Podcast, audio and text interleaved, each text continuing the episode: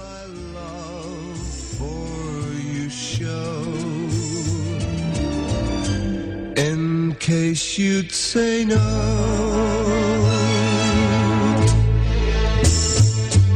To Russia I flew, but there.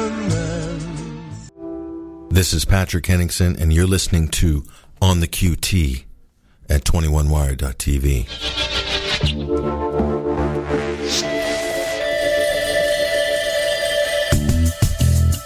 Accessing confidential data.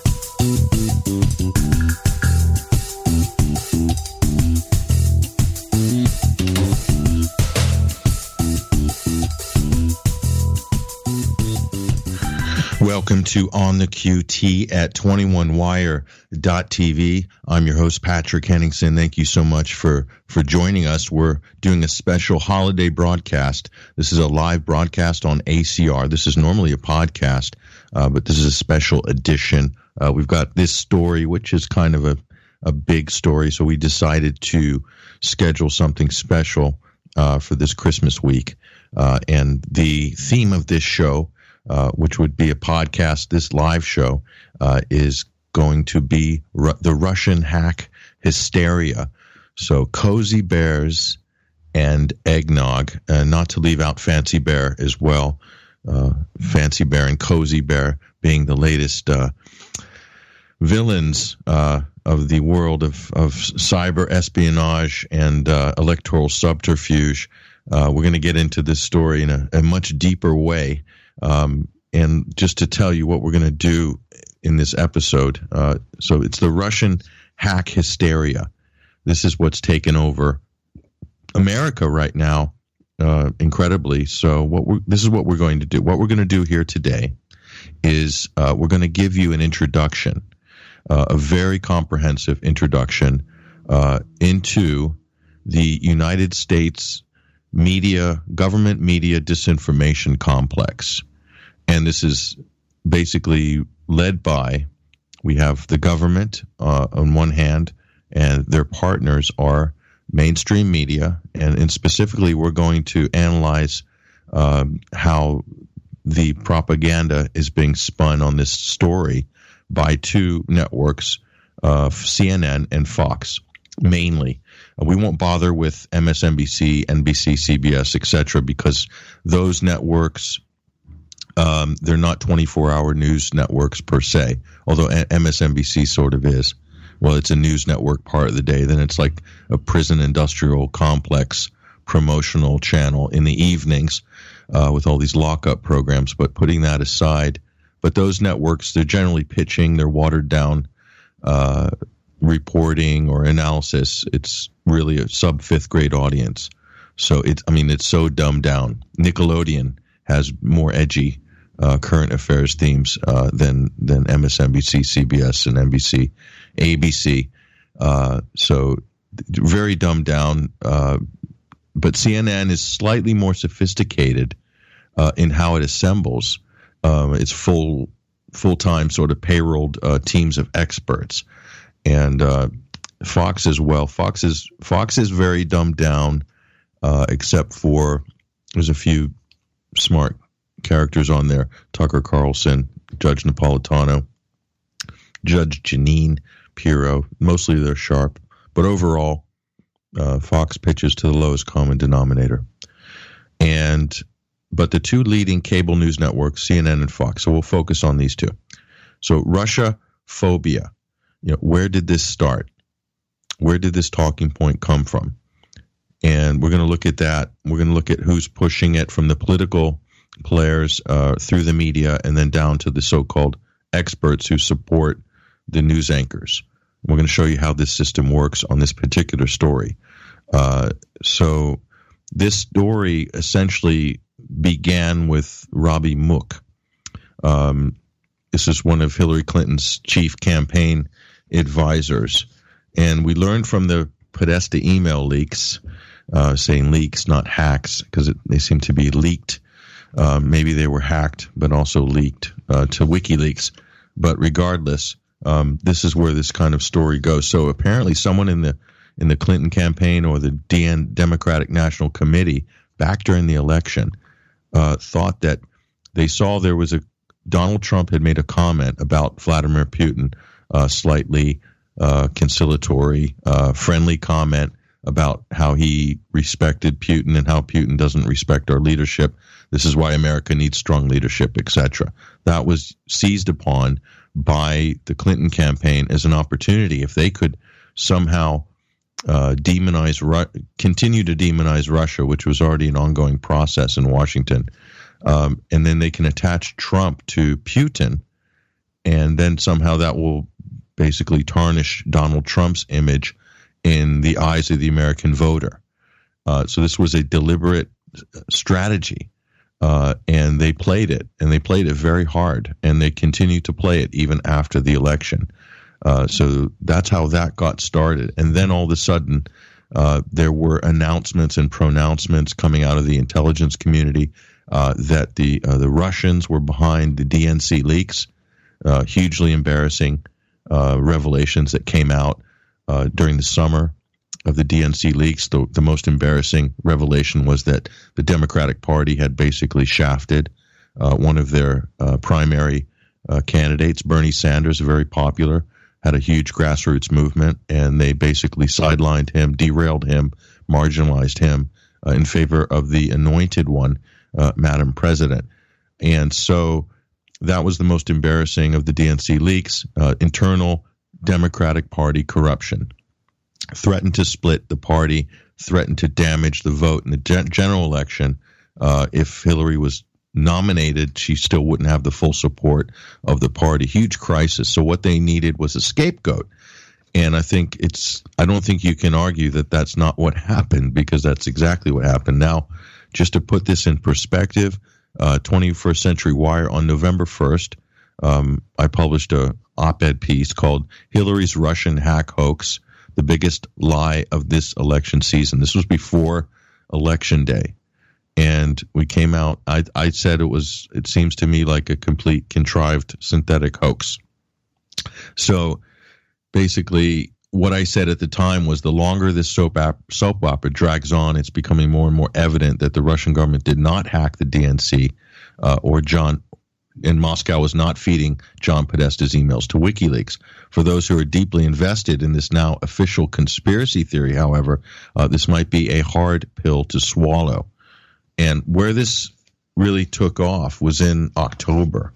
And th- what happened then was it seemed like the White House. Um, possibly this originated from the White House, but back back on go back to July 27th, Josh Rogin of the Washington Post, who I sometimes believe and sometimes don't. But anyway, what he wrote was the Clinton campaign had decided to escalate its rhetoric on Russia after Trump suggested Wednesday that if Russia indeed hacked Clinton's private email server, this was going back to the Clinton server gate. Uh, should and it should release the emails the Clinton campaign sent out its Democratic surrogates to bash Russia and Trump in a manner traditionally reserved for Republicans.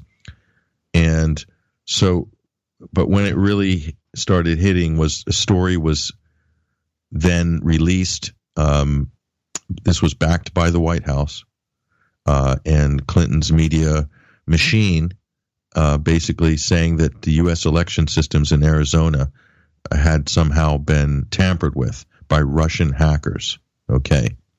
And this comes right on the heels of the Department of Homeland Security basically making similar claims and then saying that the DHS, a federal agency, needs to take over to secure U.S. election systems. We'll go back to that. That's that's one of the central themes of why this official conspiracy theory has been floated in the first place. It's more federal control over state election processes. Okay, very important that people understand that. so hackers targeted voter registration systems in uh, Illinois and uh, Arizona, and the FBI alerted Arizona officials that the Russians were behind the assault on the election uh, systems in that state. But but by the time you advance down the story, this was originally Uh, I think was, was in the Washington Post. I think, but you, you quickly realize that there's no conclusion at all like this, and you see this a lot with mainstream uh, mainstream media uh, articles. So that you, you read further, and it says the bureau described the threat as credible. So there is no proof. It was a, some so a credible threat. So someone theorizing that the Russians hacked Arizona state election systems. And this is all in the article, by the way. Um, Russian hack hoax, the biggest lie of this uh, election season. Hillary's Russian hack hoax. Okay. So this is how it all got started. And this sort of analysis you won't get by any mainstream media pundits because it's too complicated. Um, it doesn't fit the soundbite requirements of, of 10 or 20 seconds that they generally work on. Uh, and then and then you go down, and then it, it turns to almost nothing. I quote, it says, um, it turned out that the hackers had not compromised state systems or even county systems. They had, however, stolen the username and password of a single election official in Gila County. Wow. So all of that, and then the DHS saying they need to take over the election systems because of security, based on someone stole one username and password of one single election official in Gila County. I think this was in Arizona. So at this point, there's no evidence. There's nothing. Okay. So that's, I'm just taking you back to how uh, this whole thing got started. So this, this looks like a planted story. And this looks like it's right out of central planning, central information in Washington, the Office of Information Dispersal. Okay. So, and then you have all these hyperbolic rants about Russia, is going to face serious consequences, etc. DHS is weighing in on it, and then you have uh, someone called CrowdStrike. Uh, this is a private cybersecurity firm. This is like a go-to firm. There's another one called Flashpoint. These are private agencies that somehow uh, the government always defers to whenever there's some big hacking crisis. Okay, and we don't know anything about these companies, who they are. Uh, so this is the Washington Post again. The the administration also blamed Moscow for the hack of the Democratic Congressional Campaign Committee. Okay, so it's the DNC, and the subsequent link of leak of the private email addresses, cell phone numbers of Democratic lawmakers. Okay, an online persona calling himself Guccifer 2.0 uh, has claimed responsibility for posting the material. So those sites uh, and that persona are consistent with the methods and motivations of Russian directed efforts. So, consistent with the methods and motivations of Russian directed efforts. This is a long far cry from uh, Russia had done this hacking and then handed these things to WikiLeaks, for instance. So, we believe that based on the scope and sensitivity of these efforts, that only Russians' most senior officials could have authorized these activities. So this was the original, this is where it all started back in October, okay? And then they went on, and then it, this is where it gets even more murky, okay? So the U.S. intelligence agencies have never actually said definitively on record that Russia did it. They've said that we believe it's uh, uh, consistent with Russian directed efforts and so forth. This is the language they use in order to have a get out clause. Okay, so leaving the door wide open uh, to basically walk back that accusation at a later date, which they will, I, I believe they will do. Uh, it, I'm already seeing the president starting to do that already. This is standard Washington procedure of ambiguity. Okay, so but this little detail is uh, is really important and so Hillary Clinton, during the campaign, the latter days, we had this uh, announcement, vague announcement, that actually originated from the office of the Director of National Intelligence. Okay. Uh, so James Clapper's office. And uh, we have 17 intelligence agencies, civilian, uh, military, who have all concluded that these espionage attacks, these cyber attacks, come from the highest levels of the uh, Kremlin uh, and that they are designed to influence our election. Who said that? Hillary Clinton said that. Okay, not the Office of National Intelligence. Uh, and I find that deeply disturbing, says Hillary Clinton. Uh, so, who are these 17 intelligence agencies who basically said that uh, the, including the Coast Guard, the National Reconnaissance Office, the the National Satellite uh, Office. I mean, these aren't people involved at all uh, with this investigation, um, but they've gathered what they call intelligence from CrowdStrike, a private company, and a few other assessments of members of the intelligence community, and that is basically for them case closed. The Russians did it, still haven't produced or um, offered any uh, real information on that. So, that's the problem that we have right here. So, uh, you know, basically, this is uh, they've consolidated consolidated all separate conspiracy theories now uh, in order to reinforce the following agenda. Okay, the first part of this agenda I mentioned. This is what it's all about, ladies and gentlemen. Okay, the first part is federal control of U.S. election systems. Okay, through the Department of Homeland Security. Jeh Johnson, who's basically a lawyer who was appointed to be the head of the DHS, um, he was pushing this back in uh, August or September, uh, based on a fake uh, claim of a Russian hack of uh, Arizona and Illinois state election system. So that got the ball rolling. The ball was already rolling, uh, though, with the DNC leak. So this talking point, the Russians are tampering with U.S. election systems. That's where it all began in the beginning. Uh, that's number one point that people need to realize. That's that is definitely on the agenda to take uh, the state's ability to manage their own affairs and to devolve that to the federal government based on a, some sort of security crisis. Uh, pretty standard playbook there. So domestically, however, in terms of domestic politics, uh, there is an agenda using this uh, one party or one side of the uh, political divide will use this to discredit, to delegitimize the Trump administration, the Trump transition, and the president elect, soon to be president uh, after January 20th. Okay. And who's behind this? Uh, the White House, uh, Barack Obama, uh, Hillary Clinton, John Podesta, and their supporters. And the only way to describe this hysteria, this anti Russian hysteria, is this is basically a psychotic, psychological meltdown. This is like a mental disorder uh, it's become a case of mass collective insanity is the only way that we can really describe this accurately. People are talking and thinking and saying very irrational things, uh, very emotive. It's all emotion. We'll show you some clips in a minute. Um, everyone's losing their mind. So that's the big theme here mass collective insanity. This is what's going on on a domestic political level and social level. People have lost their minds. They can't think straight. Uh, they've demonized Russia and Vladimir Putin to such inflated him to such a degree uh, that they really believe that he is uh, the number one enemy of the United States, and he's like a cross between Hitler, Goldfinger, and uh, uh, uh, Ming the Merciless. from Flash Gordon, you roll them all together. That's Vladimir Putin. So that's what the establishment is is concocted there.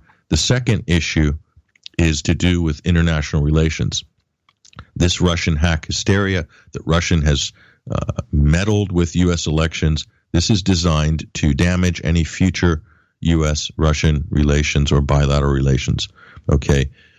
Why do they need to do that? Because we need to have Congress or Senate vote on renewing uh, sanctions against Russia and also pressuring the European Union to do the same.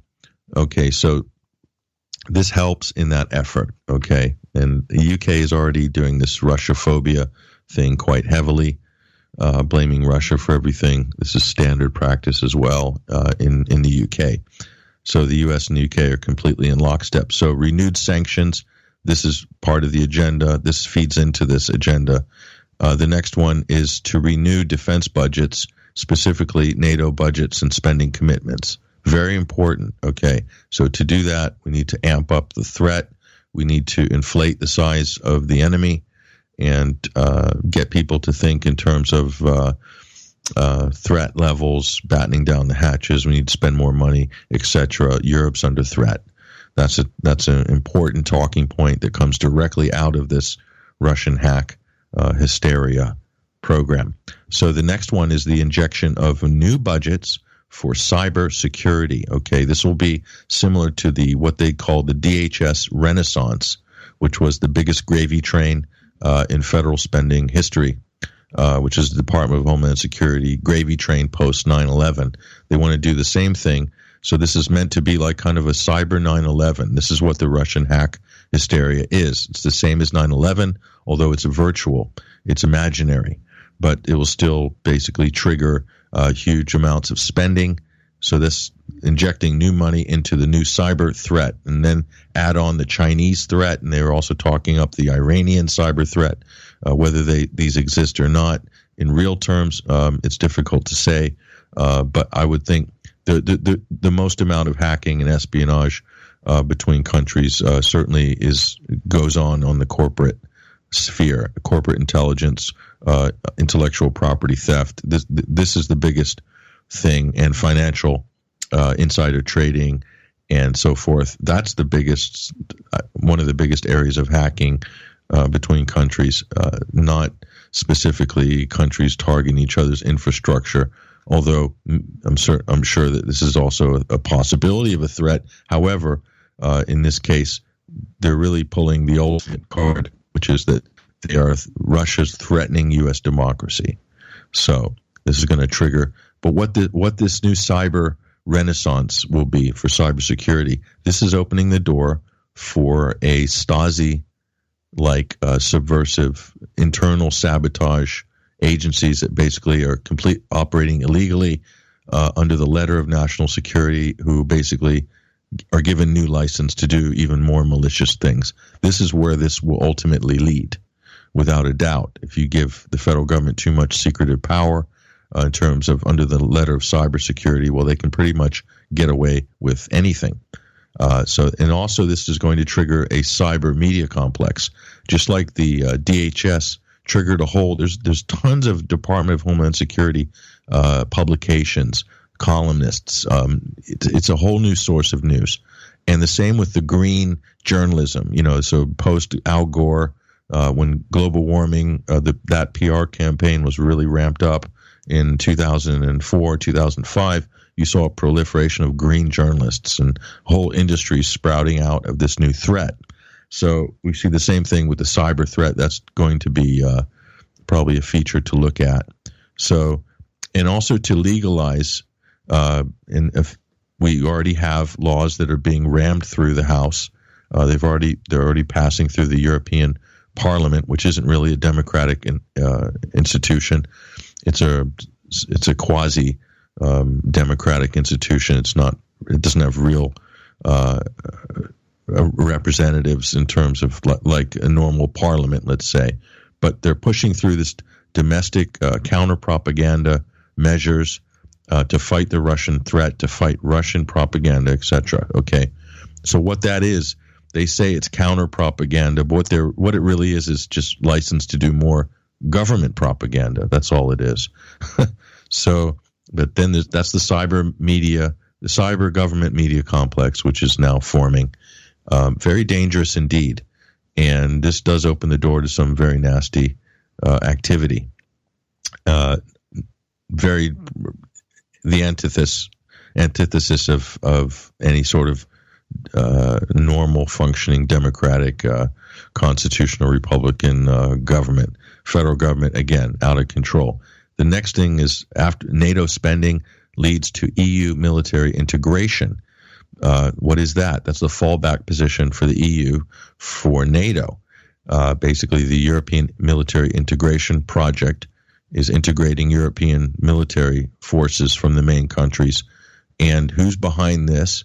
Uh, behind this, you'll find American companies Lockheed, Boeing, Raytheon, uh, essentially a corporate takeover of large sections of the European military industrial complex. Okay, so that is not theoretical, that is uh, absolutely fact. This is happening, it's been happening for years. This feeds into the elevation of a Russian threat. So these are some of the big beneficiaries are American companies.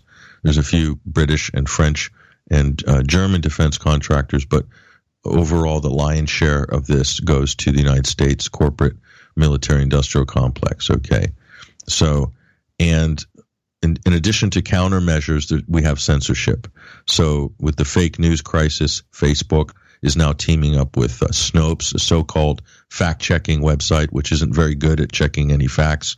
Uh, NBC, uh, the New York Times, people like this, uh, forming this grand coalition to basically uh, rid the world of the scourge of fake news, when in fact, what this is is about censoring uh, and limiting access to major social media platforms for independent news producers. That's all it is.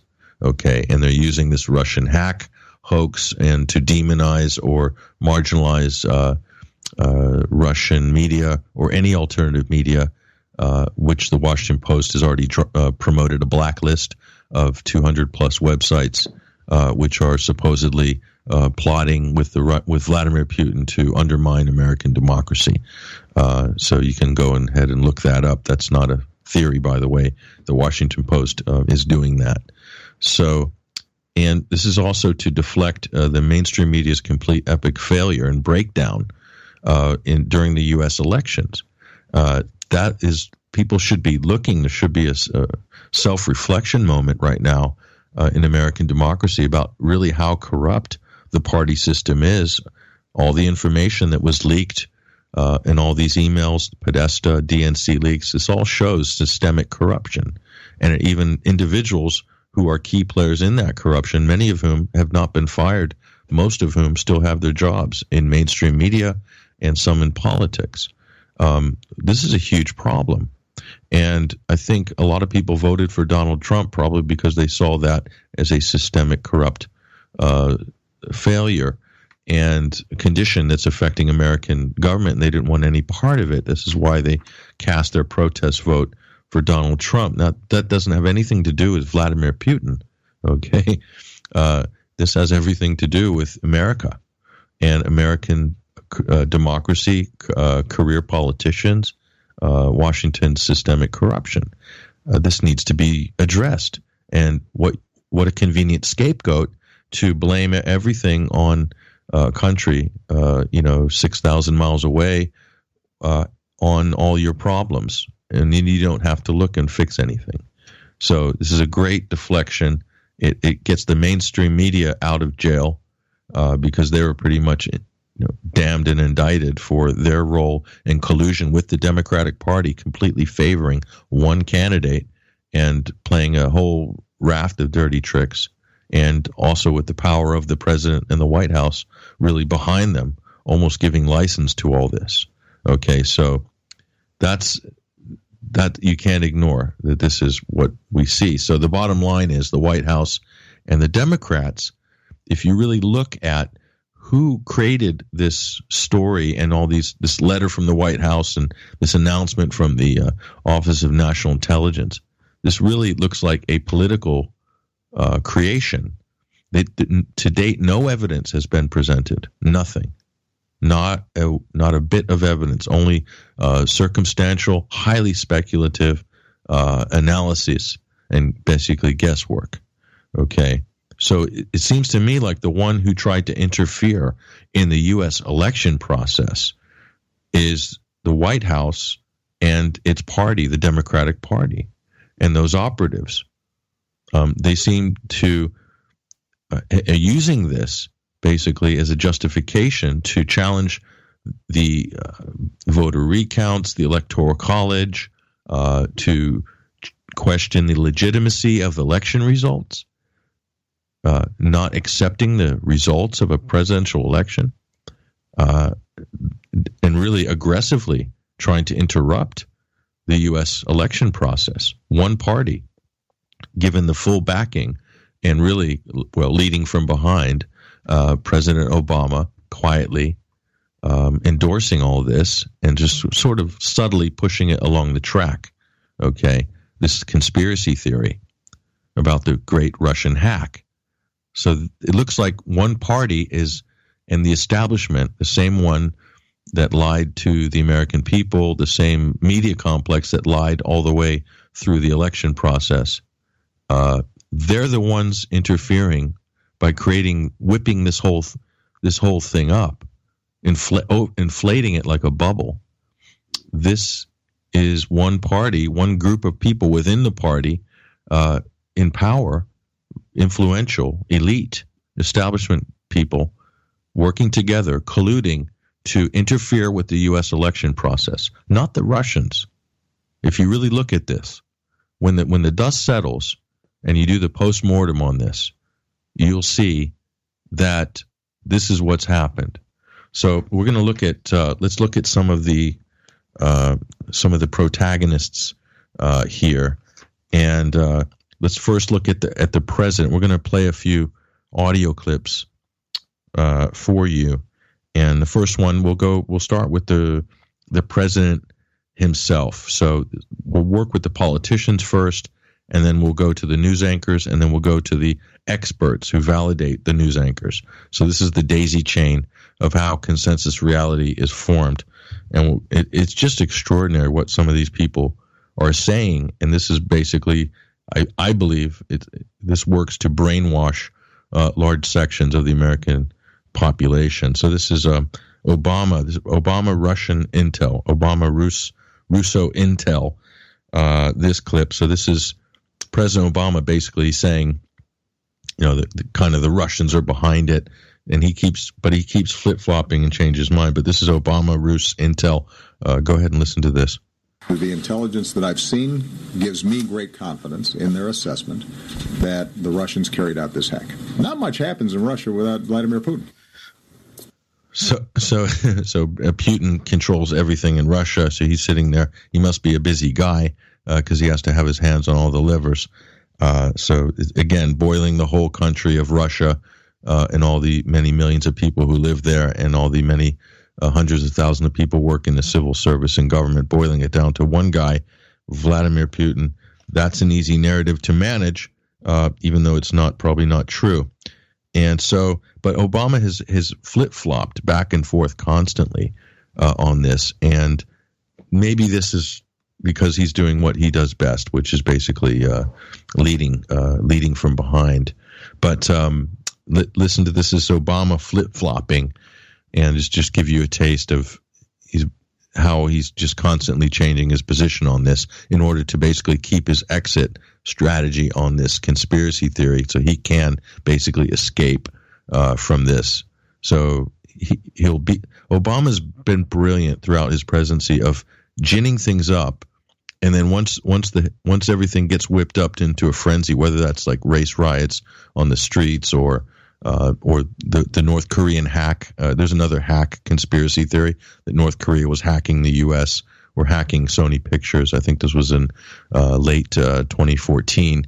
That was all the rage. Remember the film, The Interview with Seth Rogen and uh, James Franco, and that whole thing. So that there was another big hacking uh, conspiracy theory that never never panned out very well.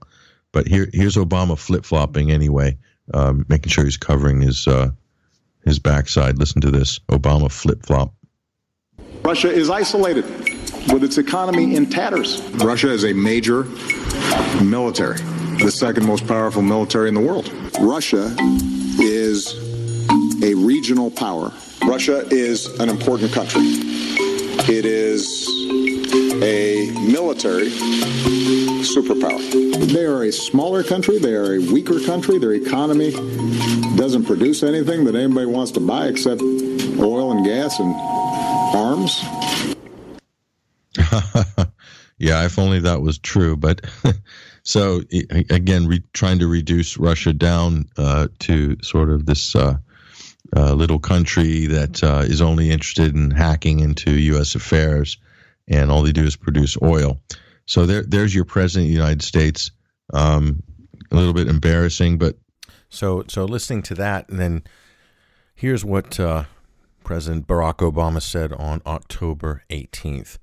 Uh, this was before the election, and he was basically chastising Donald Trump for even considering that there's any possibility that an American election can be hacked or uh, somehow, uh, you know, subverted uh, by whatever means. And he's just wrote it off as a ridiculous theory, and that Donald Trump should stop whining. And uh, and if uh, if he won, then Hillary Clinton would be uh, gracious in her concessions. And why is why is Trump complaining? Believe it or not, this is exactly what uh, uh, Barack Obama said before the election. And now you contrast that to how they're carrying on now, uh, blaming the Russians for throwing the election. It's ridiculous. This is why uh, Barack Obama has such low credibility.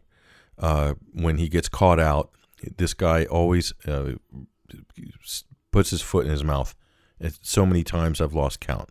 where he's been cocky and he's he's so here he is grandstanding in the Rose Garden uh, with uh, some foreign dignitary next to him, uh, being really cocky. Uh, you know, it's embarrassing, really. Um, not presidential at all.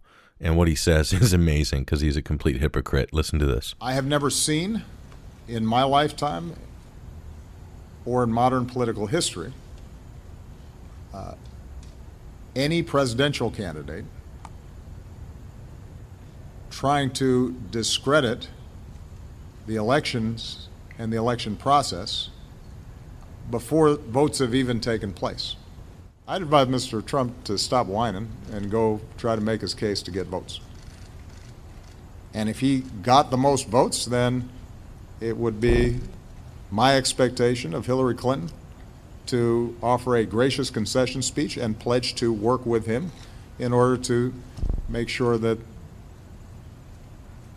the American people benefit from an effective government. And it would be my job to welcome Mr. Trump, regardless of what he said about me or my differences with him on my opinions, and escort him over to the Capitol in which there would be a peaceful transfer of power. That's what Americans do. There he is, the great philosopher king, the great philosopher king, once again talking down to people, giving them a lecture. Yep, that's what he said. There it is. There's the president. Uh, there's not much more we can say, really. it speaks for itself. Uh, so, so here's John Podesta. Okay, so he's on Chuck Todd. So this is Podesta Chuck Roos, and John Podesta was Hillary Clinton's campaign manager, and he's been front running ever since the election results came out, uh, and they lost. Um, he's been front running.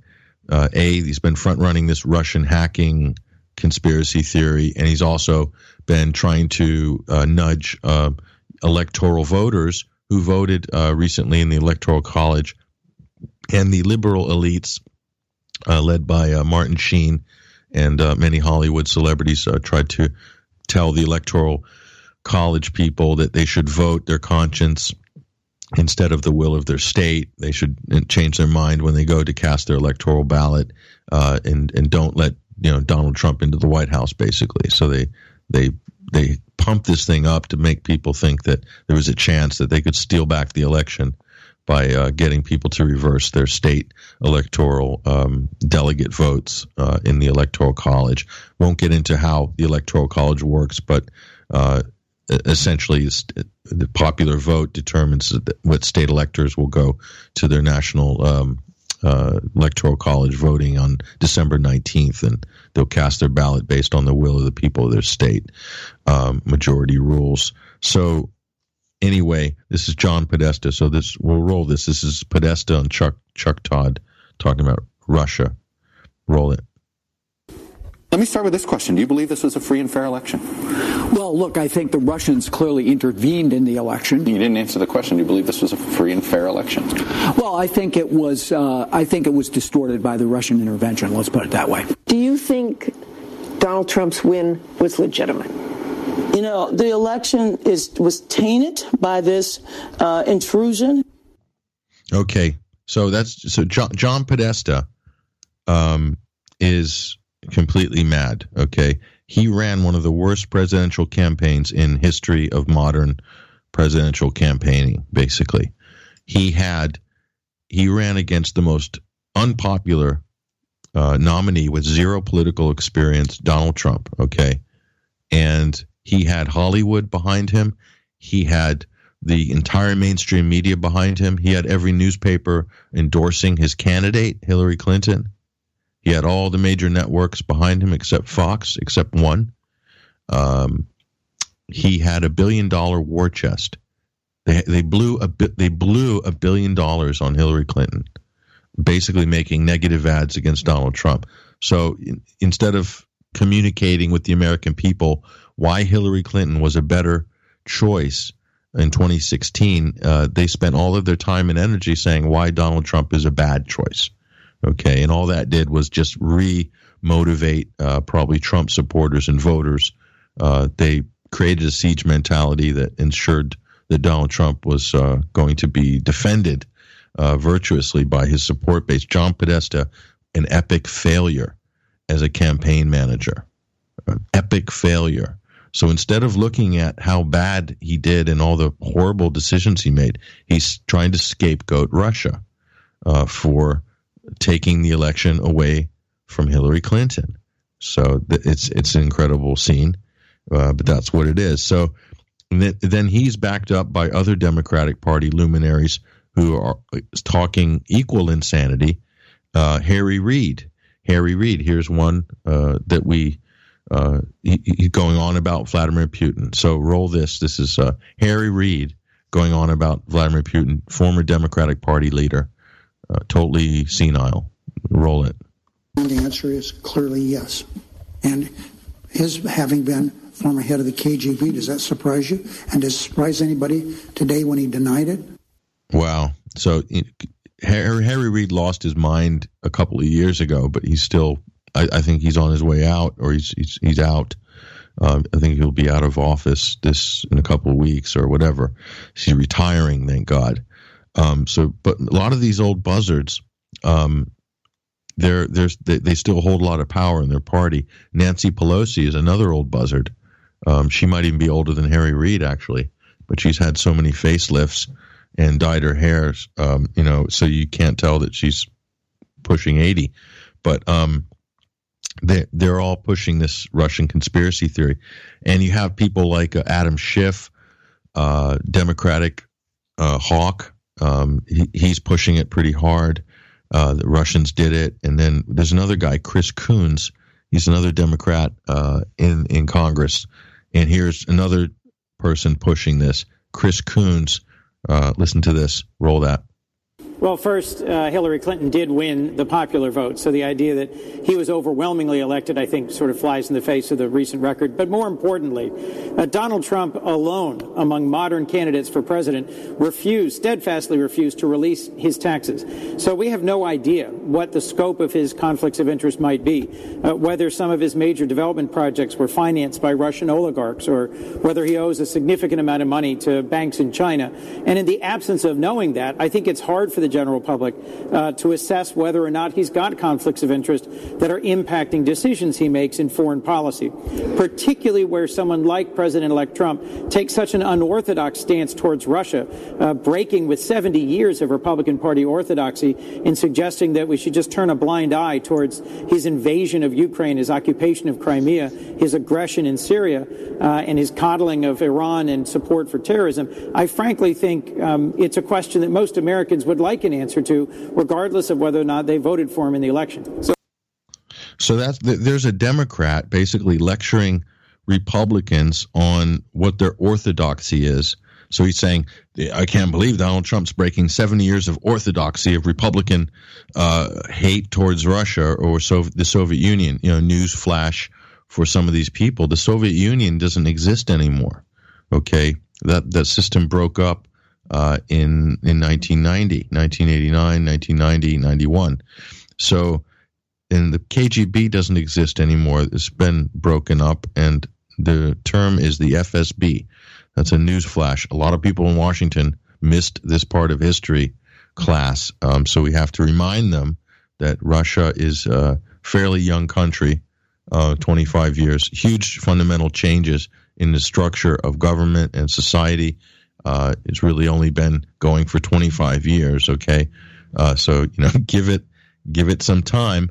Uh, so, but lecturing the orthodoxy, we must be enemies uh, with the Soviet Union or Russia. It's the same for these people. Um, that that's interesting, and we see that theme popping up again and again uh, and again.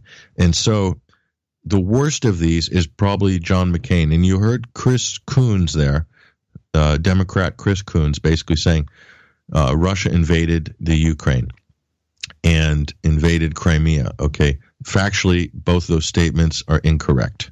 Okay. They're factually incorrect. But this is being repeated over and over in the in, in the way that Goebbels loves.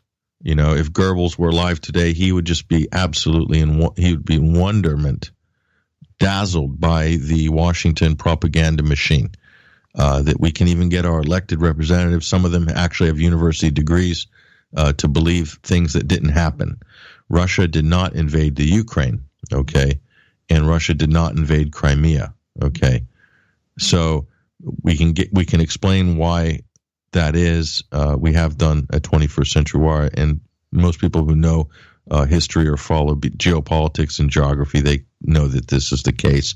But again, most Americans aren't very good at geography, um, let alone geopolitics or history, even their own history.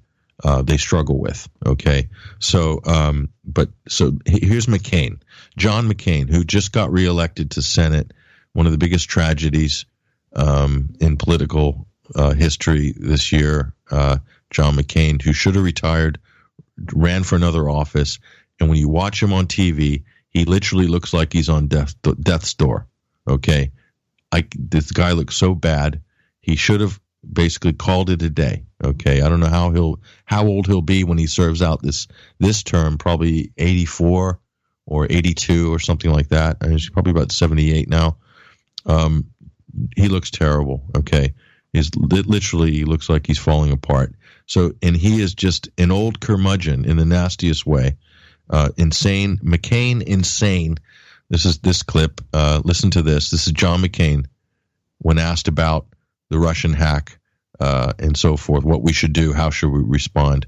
Listen to this. Uh, McCain, insane. Roll it to uh, Republican Senator John McCain outline his concerns about Tillerson. Listen to this.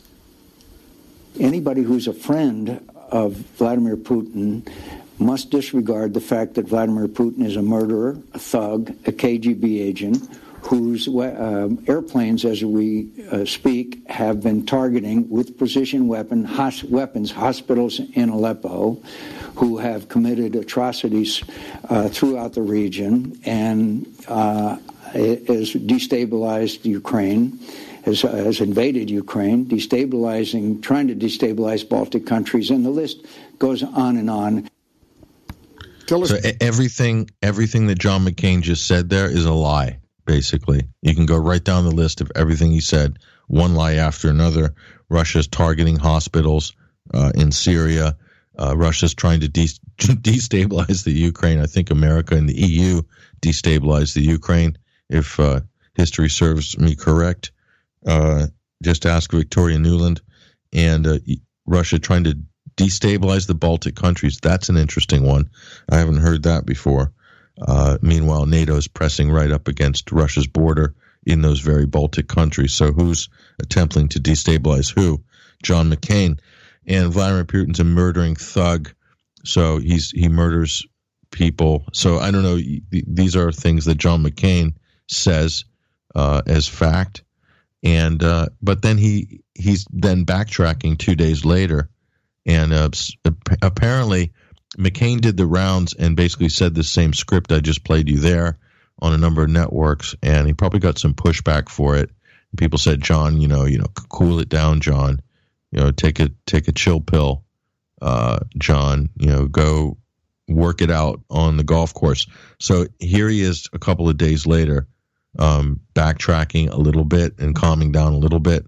So he must have given him a tranquilizer and uh, washed it down with a uh, glass of uh, teachers or something like that. So here's McCain fact. Is, here's McCain backtracking, but st- still stating what he believes are facts. Listen to this guy.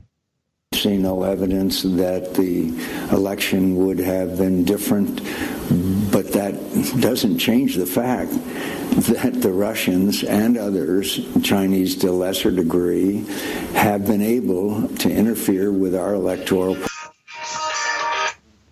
Okay, there's John McCain uh, giving us a lecture on what's fact, I guess.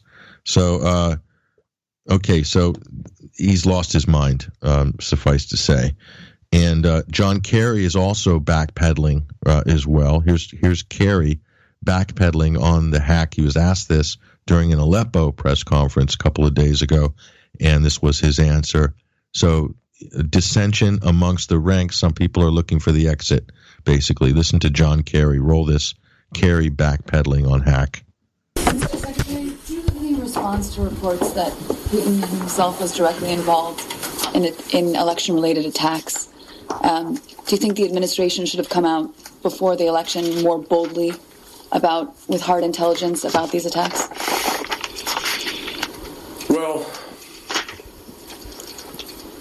let me uh, look. Uh, I am not going to start making comments at this point. I haven't commented on this uh, publicly because of the job I do. But let me say today that I'm not going to comment on anonymous reports from intelligence uh, uh, officials that are not identified that have quotes around the concept of intelligence officials. I, I just am not going to comment on that. But let me comment very specifically on your sort of question about earlier. Folks, uh, we sat in the Situation Room, I remember, in the White House with the President of the United States, and the President made the decision based on the input that was carefully, carefully vetted by the intelligence community and presented to everybody uh, that he did have an obligation to go out to the country and give a warning. Uh, and he did so. Back in, back in October, the president authorized the director of national intelligence to and and and the Department of Homeland Security together to make a very clear statement to this nation, to our nation. And they said unequivocally that they assessed with high confidence. That's what we said in October. With high confidence that the Russian government directed compromises of emails from U.S. institutions, including political organizations, and that these thefts and disclosures were intended to interfere with our election process. So, the President understood and made clear it's a serious matter. It's a serious matter then. It's a serious matter now as even more information comes out. I'm not going to comment on it further, except to say that people need to remember that the President issued a warning, but he had to be obviously sensitive to not being viewed as interfering on behalf of a candidate or against a candidate or in a way that promoted um, unrealistic assessments about what was happening. I think the president did that, and now we have to get at the facts, and I'm confident we will in the months ahead. Thank you all very much.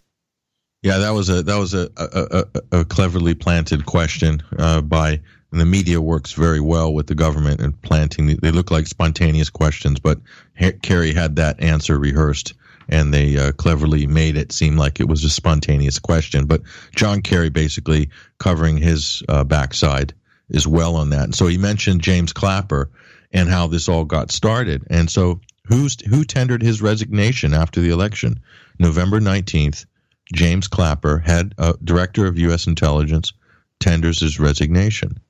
So, and you know what we said at the time was like like CIA Director John Brennan, uh, a large part of the job of uh, someone like James Clapper, uh, National Intelligence Director, his one of his jobs, like Brennan, uh, these people have never been such media starlets as they have in the last few years. They've changed their role from sort of behind the scenes doing diligent work to basically running all these press junkets all the time.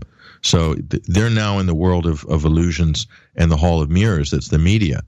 And basically, like Brennan, the large part of his job, Clapper, was to lie to the American people and continually exaggerate certain threats. And doing this while trying to conceal real problems, real issues. And most of most of which are created by, let's face it, US federal agencies and this giant bureaucracy that is completely out of control and for the most part totally unaccountable. Okay, so like the CIA, uh, this position, director of national intelligence, has become a political position. and you know, so it's basically a government propaganda mouthpiece uh, for the deep state and all its uh, domestic and foreign clandestine programs. And uh, let's just look at James Clapper for a minute. He resigned. The reason he left is because he's he was basically being he realized he was being used uh, by the White House, by Brennan, by other members, uh, the liberal elite establishment, the Never Trumpers, uh, to basically create this Russian hack hoax. This is what I believe. This is my opinion, um, and I think the evidence supports it. But look back in 2013 when Senator Ron Wyden, a Democrat from Oregon, he asked James Clapper point blank, said, "Does the NSA collect any type of data on all uh, millions of or hundreds of millions of Americans?" Clapper's response point blank was no. No, sir, he said. So basically, he lied under oath right there on national TV, on C SPAN, whatever you want to call it. Okay, that was a flat out lie under oath. Okay, and, you know, which seems to be the norm for most testimonies uh, under the last eight years of Obama under oath. Everybody, it's okay to lie. They, they all do it. And so, this the Russia and its president Vladimir Putin had somehow hacked the U.S. elections. This is the biggest politicized, mo- politically motivated, phony uh, di- di- information warfare campaign, probably uh, under Clapper's uh, tutelage, and never offering a- any evidence whatsoever to back up the claim of this uh, so-called intelligence community. All it is is a claim. Okay. Now, Clapper claimed that the leaked emails posted on WikiLeaks and DNC leaks or DCleaks.com and Guccifer 2.0, he said, were identified, listen to this, identified as being associated with Russian intelligence. Okay. Even though most of us in the sober world uh, have come to realize that this uh, grand conspiracy uh, more likely originated within the White House and perhaps someone in the DNC itself has leaked uh, information uh, to WikiLeaks or to whoever. And so we also have this interview. Craig Murray, former British ambassador to, I think, Uzbekistan, uh, basically says that he met the DNC leaks person in Washington, D.C., uh, cloak and dagger style on a park bench. He's, he's on record saying this. And he works with, well, apparently uh, it's not confirmed by Assange, but he works with WikiLeaks. Does Craig Murray?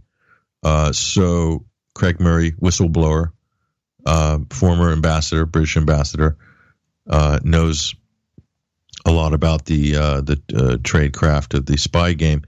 He he said on record that the, it's definitely not the Russians who leaked this, and it was leaked from inside or the political establishment, the Democratic establishment. Um, allegedly, it seems all indications are this is because of people who did not like the non-democratic practices of the party uh, by basically destroying the Bernie Sanders campaign. Could be uh, the motivation for the leak. Okay, so he's on record as well. But anyway, these are two big black marks against James Clapper. And I think Clapper realized that you know his position has been overly politicized, has nothing to do with intelligence, everything everything to do with politics, and he basically said, "I'm out of here," and he wanted to get out, really get out of office before the heat um, really ramps up. So, you know, it's kind of indicative of the way Washington works um, these days. So anyway, when are these people going to stand up for all the numerous constitutional violations of uh, federal agencies and blanket spying and data theft and so forth by agencies like the NSA? Uh, when is that going to happen? Who knows? Who knows? So, uh, Dianne Feinstein. Okay, now let's go to her. Uh, Dianne Feinstein, who should know better uh, because she was hacked by the CIA. The CIA spent $40 million. That's right $40 million uh, hacking Dianne Feinstein and the Senate Investigative Committee who were putting together the torture memo, if you if you remember, a couple of years ago. Uh, this big document, basically investigation into uh, torture and Guantanamo, waterboarding, etc., uh, activities by the CIA. The people did not want this report to come out. They were hacked by the CIA. So our own CIA is hacking our own elected officials. Don't you think something's wrong there? They spent $40 million of U.S. taxpayer money to do that. That shows you there's no united front. So here's Dianne Feinstein now. Um, she's she, she, was done with that crisis a couple years ago. Now she's um, now attacking, wants to get the Russians on their back feet and blame Hillary's loss uh, again on the Russians. Democrat Senator Dianne Feinstein, another one who's uh, way past her expiration date in terms of uh, retirement. Listen to Feinstein here. See what she has to say. Roll this. The line between Russian election hacking and President Vladimir Putin is growing clearer. Sources now telling CNN the U.S. intelligence community has concluded that Putin personally approved cyber attacks on the Democratic political targets uh, with the intent of boosting uh, Donald Trump's candidacy. We're back with Democratic Senator Dianne Feinstein of California. Uh, Senator, uh, the President-elect uh, Trump hasn't accepted this U.S. intelligence assessment as you have, linking Russia directly to the hacks uh, into the D- DNC. What does that tell you? Well, it, tells me that maybe he hasn't seen the evidence, and that's a later time. Uh, but um, and whether that will be able to be presented to him or not, I don't know. But um, if you think about it and you really look at the depth and breadth of this and the amount of hacking and the places where they hacked, not only the committees, but the campaigns, not only the presidential campaign, but House campaigns, and what material they le- they released through WikiLeaks and what material they didn't release, you can draw certain assumptions. So all of that has to be looked at and analyzed. And it's my belief because this is going to affect the world. It's going to affect the body politic of this country. And it's going to affect the kind and type of democratic elections we can have. Because if these elections can be skewed by malicious actors, then our democratic system is violated in a major way. And that's my, I have a very big concern about this. And I think that there was intent to disrupt, there was intent to release just to one side. Uh, there was intent uh, from both Fancy Bear and Cozy Bear, uh, enough to say, well, this traces right back to Russian intelligence agencies. And once you do that, then who gave the order or who knew about this being done? Now, Russia's interfered in other instances, in 2014 in the Ukrainian election, for example. So this has happened before. So that's why you have to get all of the facts of this out. And we are all handcuffed to speak about it because we have to be very careful what we say. And that's a big problem when you talk about this. I, can only say I think the New York Times has done a very good job. I think the, the media is trying to do a responsible job. Uh, they are trying to source as best they can the material they get. And I think they realize the seriousness of this. Do you think uh, that uh, uh, uh Donald Trump, the president elect, once he becomes president and has all those briefings, the same briefings you're getting, would go forward, punish Putin, uh, impose new sanctions, for example, release information the U.S. has collected that would be personally embarrassing to the Russian leader? Well, let me say this. At the very least, he would have an opportunity to ask hard questions of the heads of our major intelligence agencies about it. And his people would have that opportunity. From there, he could frame his own judgment. Okay, so there's Dianne Feinstein.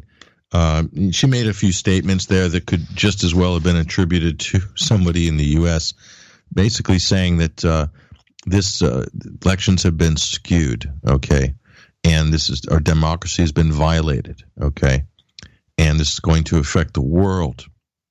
She says, uh, and she blames this on Cozy Bear and Fancy Bear. and this is uh, supposedly the, uh, the, the, the the the Russian hackers. They're pinning this on uh, supposedly Cozy Bear and Fancy Bear. You can see the little teddy bear pictures um, up on our show page right now uh, for on the QT, and uh, it's kind of comical uh, that would Russia would uh, name their hackers, um, give them English names with graphics and so forth, uh, just to upset uh, the Americans. Of course, that's why they did it, right? So, so who's really skewing this story? Okay, I'll tell you who's skewing this story. It's not Russia. Russia's not violating the democracy of America. This is being skewed by mostly by one political party uh, who lost, who can't accept the fact that they've lost, and they are attempting to violate democracy in this country by basically delegitimizing the electoral college, one party's community organizing portal called MoveOn.org. This is a Democratic Party uh, organization funded by George Soros. The day after the election, launched a national pet- petition to de- to basically uh, get rid of the electoral college system. So basically, to delegitimize and to scrap the United States constitutional republic system. Okay. That, that that's not coming from Russia, ladies and gentlemen. That's coming from the Democratic Party. Okay, that's that is that's beyond. Is Russia launching any petitions to basically delegitimize the U.S. democratic uh, system? No, the Democratic Party is, however, and there's people that conveniently turned a blind eye to this, and then this basically was part of the street riots that ensued the week after the election.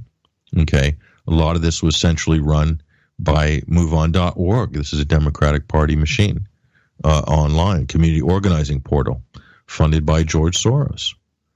And so here's Dianne Feinstein lecturing everybody on Cozy Bear, Fancy Bear, and saying, "Oh, this is going to affect the world." What's going to affect the world? I'll tell you right now. Uh, isn't anything Russia has done to the United States? What's going to affect the world is the collective mass psychosis that is currently affecting uh, what seems to be half of the American population and much of its political leadership, who are like a bunch of petulant children who can't accept an election result and therefore are going to take a wrecking ball to the U.S. democratic system and to try to delegitimize a democratically elected president. And you also hear the talking point Hillary Clinton won the popular vote. How many times did you hear this? Hillary Clinton won the popular vote by 2.5 million votes, by a substantial margin, blah, blah, blah. And I said this first, and I know that after I had done this analysis um, last month, a lot of people latched on to this. Um, but it seemed to me like common sense. Uh, you know, the way the electoral college system is designed uh, is so you can't have a tyranny of a uh, popular vote in terms of you can't. So you know, New York City and Los Angeles alone will not decide the election of the United States of America. That we're 50 states uh, to form, you know, an, a perfect union of 50 states under a constitution as a republic. Okay, because if it was only on popular vote, then all you would have to do is basically campaign and win and fix and gerrymander uh, you know, six major cities in the United States, and that's it. And to hell and screw everybody else. Screw all the people who live out in the countryside, basically. Uh, screw the farmers of America. Anybody who doesn't live in a megatropolis doesn't matter. That is called tyranny of the of the worst order. So you just have to campaign New York City, Philadelphia, uh, Chicago, um, Boston, and uh, Houston, Texas, Los Angeles, and uh, maybe one more city, maybe for good measure. I don't know, Seattle, Tacoma, uh, whatever, you know, Portland. So basically, all the big cities on the coastal areas, and maybe Chicago, and that's it. To hell with everybody else. So that that's because they lost, and only because they lost. Because let me tell you, if Hillary Clinton had won in the electoral college but lost in the popular vote, um, they would basically would would completely be uh, throwing fits if anybody challenged that result. Okay, so this is the worst type of a sore loser, basically. So this idea that the popular vote somehow should supersede uh, the United States ele- election systems, some people will say that the way it was designed was uh, very smart in that sense, and is designed to keep the union together. Okay, to to keep the United States, the United States of America. Uh, so a little history lesson for everybody out there who thinks that to scrap the electoral college just because one election result out of many presidential elections uh, didn't go their way. Um, that is the worst level, a type of tyranny uh, one can imagine. But this is the sort of petty dictators that we have all coming out of the woodwork. So here's the president's press secretary, um, who ironically his last name is Earnest. Um, so his name is Josh Earnest, and uh, all I can say he's a complete idiot. Okay, seems like a nice guy, but a total idiot because he's gone hook, hook line, sinker for this this uh, hysteria. Listen to Josh Earnest. Listen to this guy.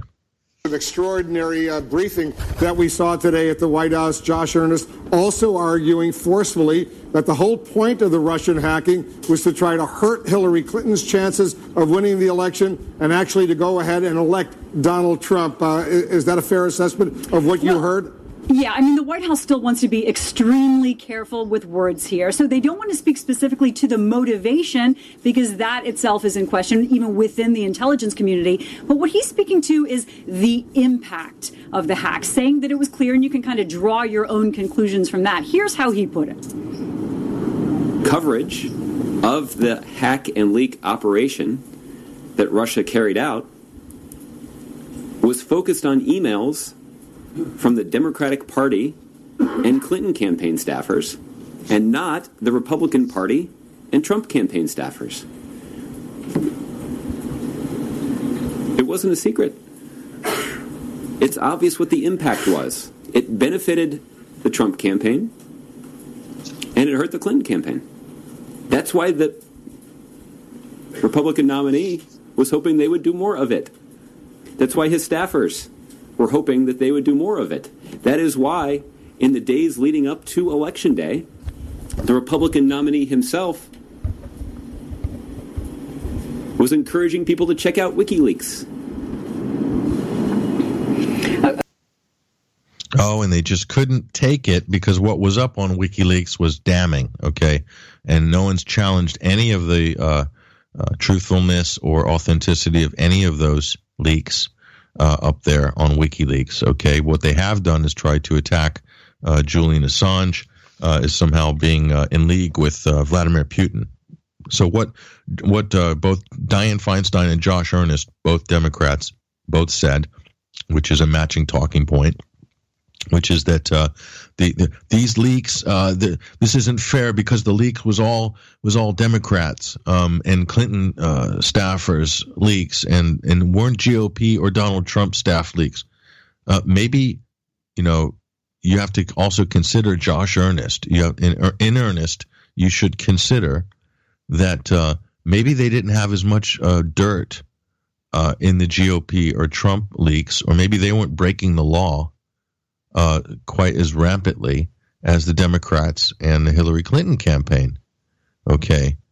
So, or didn't have, she's got her share of, of, of scandals, so many of them. Um, did it ever occur to you or Dianne Feinstein that that might be a, uh, more of an issue? So they're basically trying to say, well, we, we they leaked us, but they didn't leak them. It's not fair, you know, crying and kicking and screaming once again. And so, so here's Bill Clinton. Okay, this is William Jefferson Clinton. Uh, I have to remind people he was once president of the United States, although it seems like a millennial ago. Um, this guy's completely fallen to pieces over this.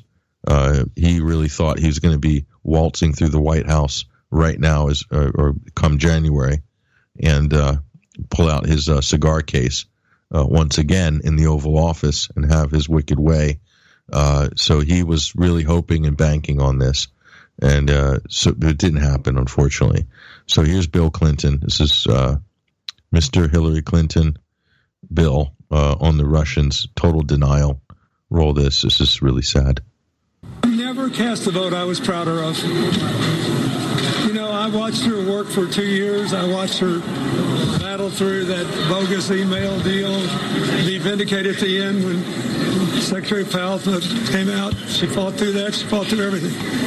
And she prevailed against it all. But, you know, then at the end we had the Russians and the, and the FBI deal. She couldn't prevail against that. But she did everything else and still won by 2.8 million What- votes. what's the president- I'm very proud of. Thanks, guys. We gotta rush. Oh, uh, did you hear that? She didn't prevail against the Russians. Didn't prevail against the FBI letter. So I'm blaming it on the Russians and the FBI. Bill Clinton. So this is the same Bill Clinton who basically was making fun of uh, Donald Trump's wife uh, the night before the election, laughing at her. I never felt so sorry in my life for anybody when I saw that Melania Trump. You know, th- he he was so cocky, this guy, and uh, they were just basically uh, really picking uh, fun at uh, Donald Trump's wife. You know, which is a bit rich of Bill Clinton uh, to be uh, chastising uh, women, but um, and here he is now, basically crying Russia, crying Russia, and bla- so they're blaming the FBI, they're blaming Russia, blaming James Comey, not blaming what a horrible campaign they ran, and really not blaming Bill Clinton himself because he's one of the worst uh, parts of the uh, the Hillary campaign. And uh, here, I'll, I'll tell you why Hillary lost in a second. But here's Hillary. She made up now another conspiracy theory, which is she says that Vladimir Putin did this to her because uh, he has a personal beef with her that went back to uh, 2011. This is Hillary's um, latest leg of the conspiracy theory. That here, here's the modus, uh, the motive, uh, why Putin wanted to take uh, take down Hillary in favor of of Donald Trump. It just gets more ridiculous the more these people double down on this narrative uh, of this official conspiracy theory. Uh, it, it just gets worse and worse and worse. Listen to this. This is Hillary's personal beef with Putin. Clinton keeps blaming either James Comey, the FBI director, or Putin. Uh, In fact, uh, she met with donors last night in New York, uh, and listen to how she blamed Putin for her unsuccess. We're also learning more every day about the unprecedented Russian plot to swing this election. And this is something every American should be worried about. No kidding. You know, we we have to recognize that as the latest reports made clear, Vladimir Putin himself directed the covert cyber attacks against our electoral system, against our democracy, apparently because he has a personal beef against me. So, what do you think uh, when she talks like that about Putin is really, together with Comey, to, to blame for her uh, failure? clearly that's her, you know, example A and example B of, of why she lost right now. There's no doubt that that is what is coming out of uh, Hillary Clinton's mouth and, and her team. I would just say, though, there again, we saw a slight difference with President Obama. He uh, separated out the electoral system, meaning how, as you were saying, the votes are counted from the democracy. Right. She combined them together there. Uh, Barack Obama said he told Vladimir Putin to cut it out and that he was proud that it didn't impact the electoral system. She didn't seem to. Okay, so so th- this also brings us to another point. So yeah, she's Hillary's trying to consolidate all the conspiracy theories now into a new one uh, to sort of back up this whole uh, narrative, basically. And so so here's here's Wolf Blitzer also manip- so he's got someone from the Trump transition team. And notice how manipulative and this shows you how manipulative people like Wolf Blitzer are. So we're getting to the news anchors now. Um, but li- listen to this. This is Wolf manipulating uh, Trump uh, transition team uh, person, and he's basically trying to put words in his mouth. And so they're now saying, why won't Donald Trump accept the findings of our great intelligence agencies? This is generally what Wolf Blitzer does: is how dare you question the CIA? Um, obviously, how dare you question the agency that feeds us all of our uh, talking points and news script? Uh, says says Wolf Blitzer. But uh, yeah, so this is Wolf manipulates Trump team. Listen to this. This is how Wolf Blitzer. This is how CNN operates. How they try to manipulate um, the words or to to direct people who come on their show uh, to make them say things or to give a certain impression that basically to reinforce the propaganda that CNN is managing uh, on behalf probably the CIA, the Pentagon, or, or all the above. Uh, will who knows? But listen to this clip and to uh, John Podesta. So uh, there, there's still a question to me if there was any interference in the election, particularly any motivation or, or suggestion of a, a results change. But you believe the Russians did hack the uh, DNC and uh, the Clinton campaign chairman, uh, John Podesta. They then released all those emails to WikiLeaks to embarrass Hillary Clinton's campaign and the Democrats. You believe that, right? Well, I don't know what their motivation may have been, and I don't know that it was the and to uh, John. Okay, so so do you see that? So this this is basically what Blitzer does. Let's just look, look why Hillary lost. Okay, so there's a mass denial, collective insanity, uh, and the me- it's is totally media generated. Okay, and so and by the way, uh, some members of Congress have asked to be briefed on this, and CIA uh, is refusing to brief Congress uh, for with specifics on this. That tells me that uh, there are no specifics. And this, I believe, this is according to Peter King, uh, in uh, Co- Congressman Peter King um, from New York. So they're not briefing. So it seems like the C- members of the CIA, certain elements within the CIA, are acting on their own uh, volition, uh, pushing, just nudging this thing out. Uh, very vague accusations and so forth. And uh, there's even if they've even got another spin-off that uh, uh, the IT the IT desk at the Democratic National Party was contacted by the FBI, but they wouldn't return their call, and the FBI uh, was actually looking in on this. And John Podesta, uh, someone tried to do a phishing attack on his email or his Gmail account, and he he fell for it um, and so forth. You know, so the, the, they have all these sort of invented excuses that they're pushing out to sort of confuse and cloud uh, the issue in the media. Okay, so th- they're saying this is because of uh, phishing attack, uh, uh whatever. James Comey, uh, Anthony Weiner. Uh, this was put out and this ruined the Clinton campaign the week before the election. Then there's the Russian conspiracy theory. Um, but the fact of the matter is this, okay? The Russians did not cast any votes in Pennsylvania, Ohio, Florida, North Carolina, and Arizona. These were all battleground states which Hillary Clinton uh, campaigned in and against Donald Trump, and she lost all of those key battleground states. That is why Hillary Clinton lost the election. She went head to head with another candidate and she lost. Pennsylvania, Ohio, Florida, North Carolina, Arizona, those are all key battleground states. Both candidates campaigned in, and she lost. Okay. That is why probably she lost the election. I would say that was one of the main points. Okay. The popular vote argument, pretty ridiculous after the fact. But uh, the Obama administration, okay, Obama admitted this much, by the way. So listen to this by President Obama. This is Obama on uh, uh, NPR talking about demographics. He finally yesterday, yesterday Barack Obama, after all this Russian conspiracy theorizing, he's also backing off of the original conspiracy theory, now admitting that maybe maybe the Democrats just don't have the mojo uh, in all 50 states. Listen to this. Here's the dear leader. Democratic voters uh, are clustered in urban areas, so and on the coasts, and on the coasts, and so as a consequence, you've got a situation where there are not only entire states, but also big chunks of states where uh, if we're not showing up, if we're not in there making an argument, then uh, then we're going to lose, and we can lose badly, and that's what happened in this election. Okay, there it is from the mouth of the dear leader. Okay, and uh, so meanwhile, you have um, you know the delusional. Unfortunately, I'm not picking on Democrats, and I don't really care much for any of the political parties, quite frankly. But they're pinning their hopes on Joe Biden, who will be 77 years old uh, when the next election rolls around. That's a bit of a laugh. Uh, so they're doubling down on the delusion already. Why not run Hillary? You know, she'll only be 74. So she's, you know, compared to Biden, the advantage in youth, I guess. Maybe she can blow another billion dollars on uh, TV ads. Why not? Good for all of uh, Bill's friends on uh, Madison Avenue.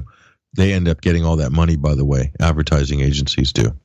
Just to let everybody know who owns the advertising agencies, they do very well out of these elections. Um, I think people should go and look in that direction. So, Servergate. Here's why Hillary lost. She lost the battleground states. Servergate, which would, came out of Benghazi. Okay, her involvement in Libya, which underscores her total failure and the debacle that was the Hillary Clinton Secretary of State tenure. Okay, she's the uh, architect of the collapse of Libya and also the early architect of the takedown of Syria. Okay, that's a fact. Uh, Hillary Clinton fronted the Friends of Syria road tour through the Arab League countries to drum up support for basically regime change uh, in Syria. And these are the same states who are funding and backing uh, and arming the so called rebels who are mostly terrorists in Syria. Okay, that's Hillary Clinton basically front running all that. Okay. And we wrote extensively about that at 21st Century Wire uh, with regards to Hillary in Syria and Libya. Uh, you'll see articles about her, uh, about Syria and Libya during the elections. Uh, we lay that out. Clinton Foundation, hugely corrupt, absolutely pay to play. The debacle that is Haiti, uh, it's not a success story. It's a failure. And the Clintons were basically have their their dirty paws all over the the country of Haiti. Okay, a huge gravy train. Uh, Clinton chief of staff Cheryl Mills uh, was in charge of USAID. Was in charge of handing out U.S. government contracts uh, for uh, Haiti. So the money, uh, you know, coming through the USAID and going out to friends of Bill, basically.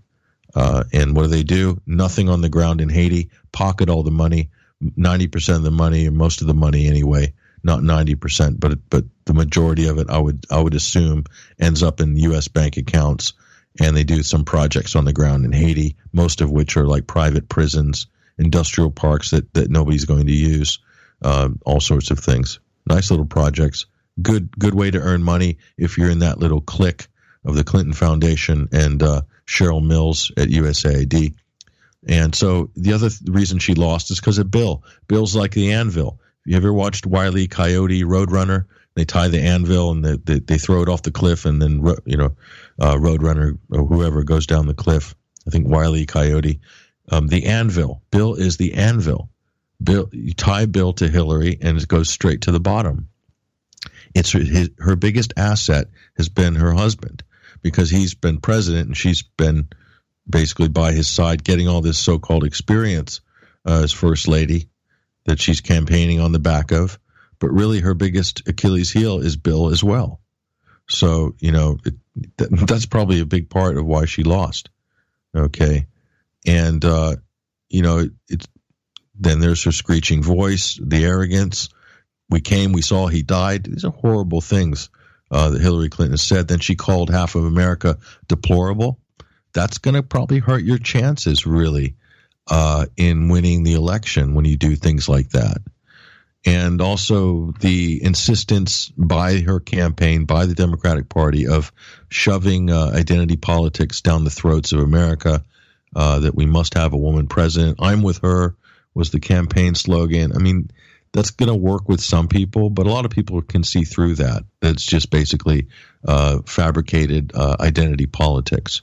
And uh, it was rejected. So this was a referendum on political correctness, basically. They threw all these sex scandals at Trump, accused him of misogyny, made it all about Don, how Donald treats women.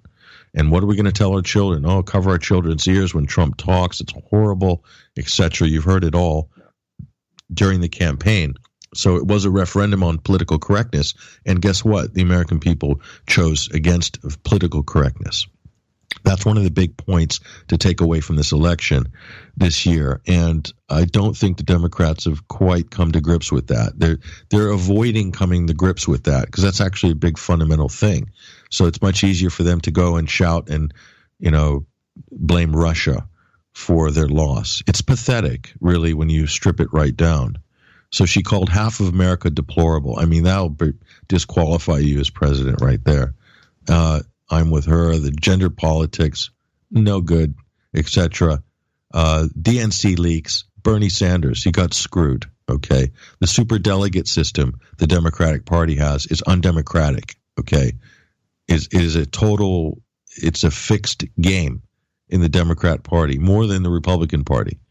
Uh, the Demo- the Republicans bad. Okay, but the Democratic Party is really bad. They have a super delegate system. Donna Brazile was one of the super delegates for Hillary Clinton, who had already made up their mind before the primaries were finished. So Bernie Sanders was going to lose either way. This is the problem with this party. They have problems that they need to iron out to make them more appealing, to make them more populist. Until they do that, uh, they're not going to learn the lessons um, uh, from this election. And uh, John Podesta, uh, the media's collusion with the Democratic Party, that revelation did more damage uh, in terms in terms of public confidence, not just uh, in the Hillary, but really in the media that was backing her and that's the whole point, uh, which is which is again not being addressed. More denial, doubling down on the delusion, as as we said, and uh, and really just the exposure of John Podesta as a sort of arrogant, dirty little political operator. And it's a shame that his emails got leaked. I mean, it's bad. You know, you feel bad for John Podesta, but you know he is in a very dirty game of politics in Washington D.C. I mean, you can see how nasty they play by reading some of those emails. It gave America a look into what is a very corrupt uh, little system there. And so, you know, these are some of the reasons why she lost. Um, it wasn't because of, of, of Vladimir Putin. Uh, and so here's all her surrogates. You have all the. Here's David Axelrod. Listen to this. This is Obama's former advisor, political advisor. He's even gone in. He teaches at the University of Chicago, teaches politics. He's even adopted this conspiracy theory. David Axelrod, listen to this. This is Axelrod on Russophobia danger in that. His his overarching point, it seemed to me, was this is a this was an incursion on our national sovereignty. This is not a Democratic issue or a Republican issue. Setting aside of what the intent or motivation was, it was an alarming uh, intrusion on our political process by Vladimir Putin, and that should be a source of concern to everyone. And on this point, uh, Jim Sciutto mentioned earlier how dismayed the intelligence community, I assume the FBI, uh, is about the uh, the characterization of uh, their roles uh, in this. I thought one important part of this press conference was the president's stout defense of those people who do that work. Uh, he was talking about the FBI, and he said they work hard. They save lives. Uh, it's important for the President of the United States to stand up for our institutions. Uh, and I think the President was trying very hard to do that in this press conference. So that was Obama's brain, basically. That's David Axelrod. So that was Obama's surrogate brain. Have you ever seen that movie Surrogate with uh, with Bruce Willis? You know, he had a, a, virtual surrogate, and then the real brain was the the operator. So David Axelrod is the real surrogate brain of, of, of Barack Obama. So there he is saying that this was an attack on U.S. national sovereignty, right? The, and, and so at the same time he's saying this, his own party and uh, John Podesta are basically sending letters to electors telling them not to vote for Trump in the Electoral College. You know, so who's subverting whose national sovereignty? It seems to me that the Democratic Party is so upset that they lost this election they are they are basically trying to subvert uh, not the sovereignty uh, and the electoral the constitution system in the United States. That's what it seems to me, and this is being engineered uh, right from the White House. Okay, because the president, as we as we showed you before, going along with this. Now they're saying that they have evidence, they have evidence, but they can't show you, they can't show us the public because of sources and methods, or they don't want to unveil uh, what they found, the, the great intelligence agency. So here's, listen to this clip. This is Secret Sciutto. This is Jim Sciutto from CNN. And uh, he's one of their uh, uh media operatives, uh, one of the embeds at CNN. And he's basically saying, oh, we, there's lots of evidence, but we, we can never show you because we don't want the Russians to know how we know what we know. I mean, I'm getting tired of this excuse. They use this with MH17 and everything else we can't show you. We know, we know, but we can't show you. I mean, when have we had an, have we have we not had enough of this bullshit? Pardon my French. I had to say it because it is. Listen to Secret Sciutto. Here he is. I think there is no doubt that when any foreign government tries to impact the integrity of our elections, that to take action, and we will at a time and place of our own choosing. The president was not specific about the form a U.S. response might take, but he said some of it may be explicit and publicized, some of it may not be. This, as a U.S. official confirms to CNN that U.S. intelligence agencies believe Putin ordered those cyber attacks. For the very latest on that, let's get to Chief National Security Correspondent Jim Sciutto. It's been the belief of the U.S. intelligence community since they called Russia out for this a month before the election that this hacking operation would have required the senior most Russian officials' approval. And the way Russia works, it's a top heavy system. That means Vladimir Putin. But since then, their confidence has, has increased, and we've been learning today why that is the case. And that's because of the sophisticated hacking tools, cyber weapons, really, that were used in this attack, really the most sophisticated, which would require Vladimir Putin to okay the use of those tools. That, in addition to other intelligence, including human sources, leading to that conclusion today that Vladimir Putin ordered this attack on the U.S. democratic system. And the word they're using is that it's continued unabated since the election on uh, party institutions, party organizations, including but not limited to the Democrats. We understand that there was another attempted uh, uh, uh, phishing attack, as it's known. This is basically where you, you click on a link and it takes it allows malware to get into your computer, which was the origin of the hack on the DNC more than a year ago. Uh, a failed attack on the Clinton campaign. Since then, this has been expected in the U.S. intelligence community. Part of the reason being it worked right? They, they, they, interrupted, they, they interfered with the U.S. election system, whether or not they wanted Donald Trump to win. It's been successful them, for them here, uh, Western democracies in Europe, Eastern Europe, uh, and frankly, they expect it to continue. All right, Jim, thanks. And as you mentioned, Okay, so did you hear that, Jim Sciutto from CNN? Uh, the way Russia works. He's uh, what is this like a sort of civics lesson in uh, in Russian uh, politics? The way Russia works, it's a top down system, so only Vladimir Putin can make these decisions. You know, it's just kind of childish uh, level of analysis, but really that's what CNN's doing. A lot of the times, they're really pitching down to the sort of junior high school uh, level of of civics. And he said, the word is, the word is that this is what's happening. The word is, so when is that? Is that journalism now? Well, the word on, well, the word on the street is, is like talking to the shoe shine boy or what? You know, but this is, this is what CNN does. You know, it's, it's, uh, it's not real journalism, folks. Let's be uh, honest with ourselves. So sources and methods, sources and methods. So more protecting sources and methods. We need to protect our great intelligence agencies.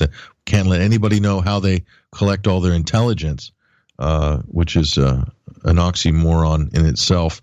So here's more on sources and methods. Listen to this.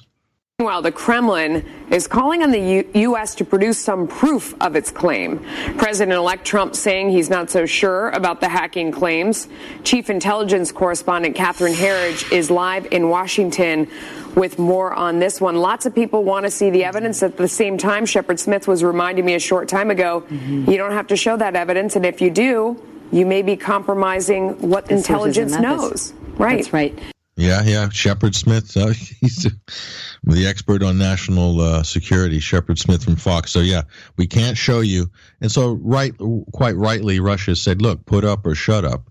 Show us some evidence, you know, and uh, we'll we'll talk about this." But they're not showing any evidence. It's just all kind of innuendo and speculation, and we think that we're pretty confident that you know. So you know, if you're going to make a claim that somebody threw your national election in the United States, you really should provide uh, a little bit of evidence. Would be a good good start uh, to the conversation. So so here's here's uh, Julian Assange. He was on Sean Hannity's show, and again he said this many times. The first time he said this, it was totally ignored by the U.S. media, and he said it again last week on Hannity. Listen to Julian Assange himself from WikiLeaks the United States establishment saying that that uh, Russia hacked uh, John Podesta, Russia hacked the DNC, they gave the information to to WikiLeaks directly. Okay, Clinton herself even said this during one of the debates. Uh, okay, so here's Julian Assange. Listen to this.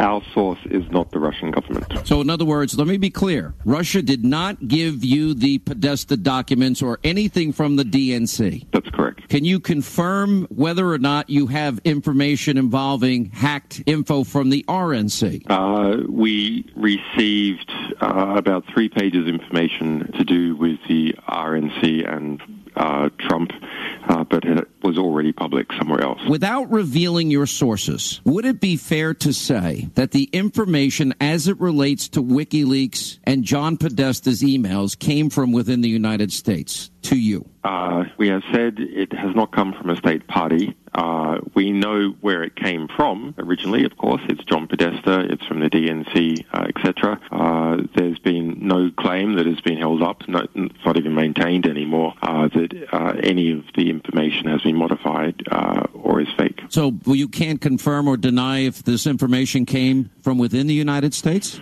I, we're unhappy that we felt that we needed to even say that it wasn't a state party. Normally, we say nothing at all. Uh, mm-hmm. But we we have a, a conflict of interest.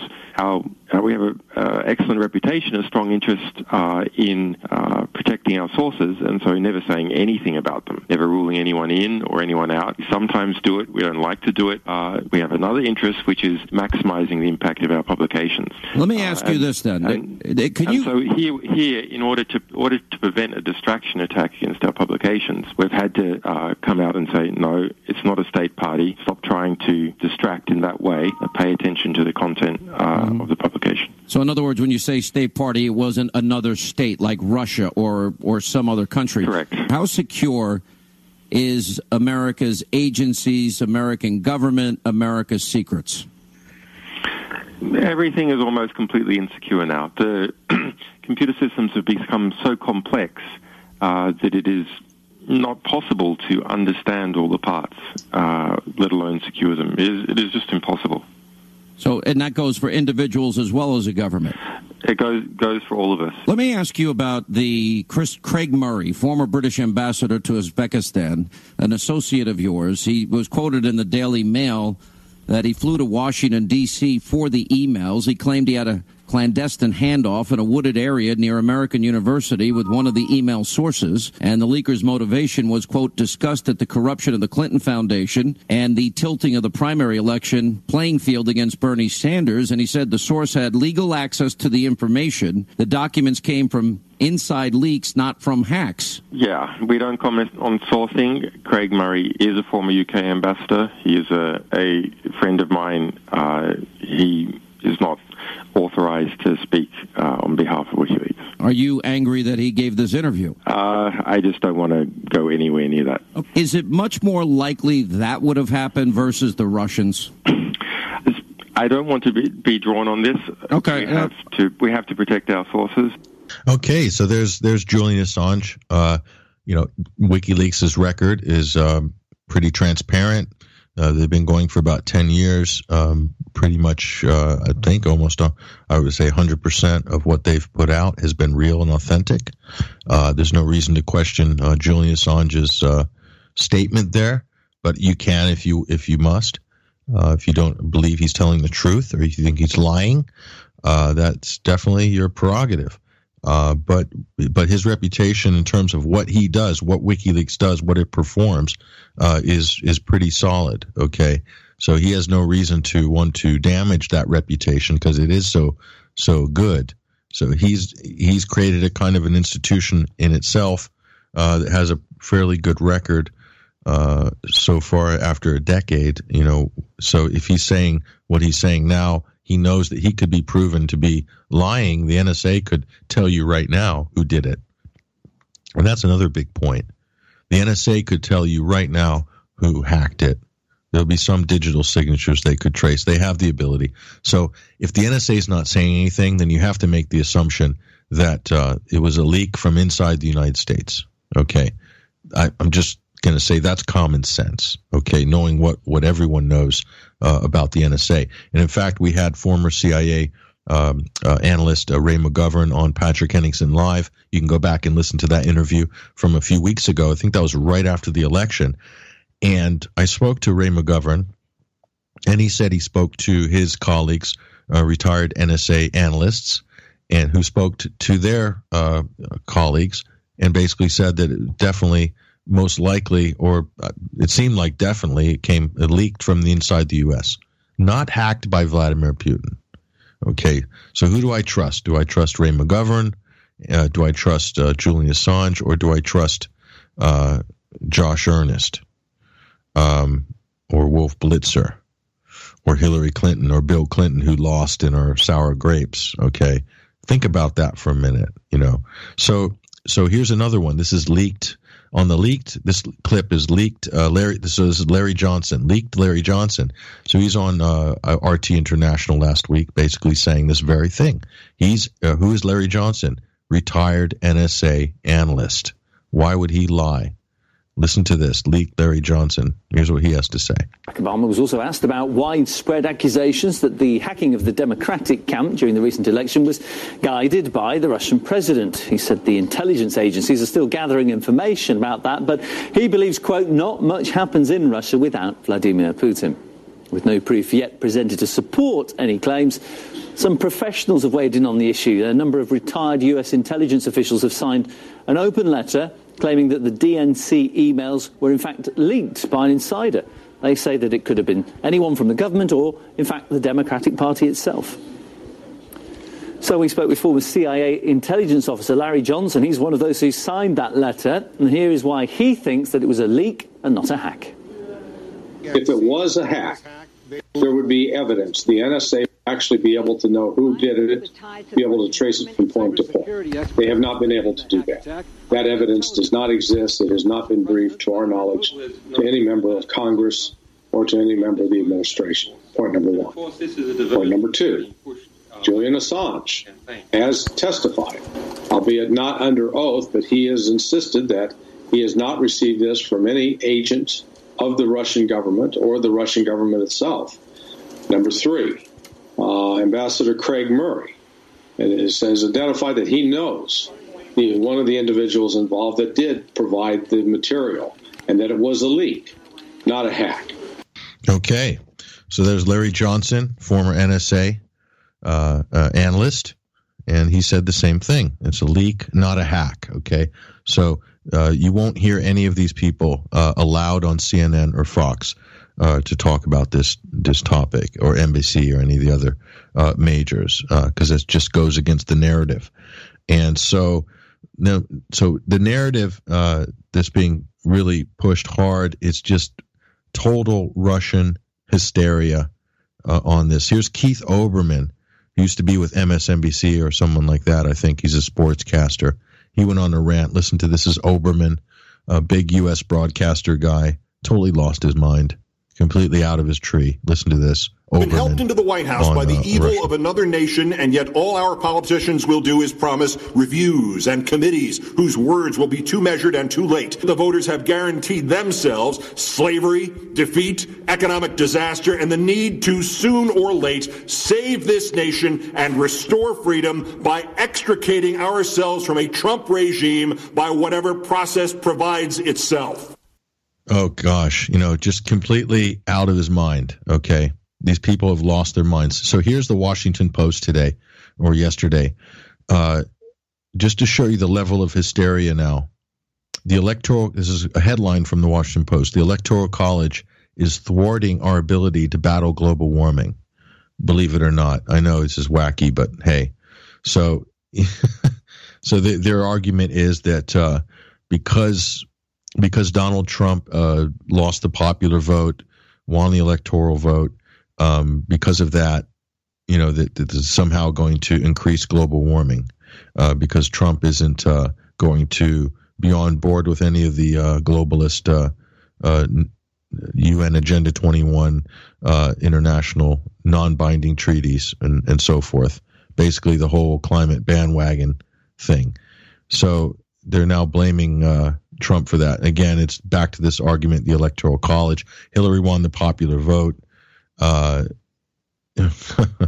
So you know, if you took California out, uh, Donald Trump won the popular vote by a landslide as well. Okay, the only thing that gives Hillary really the popular vote is is is really California. Okay, so so California is not the United States, although a lot of people in Los Angeles would like to think that they are the United States and that everything outside of LA is worthless cultural wasteland.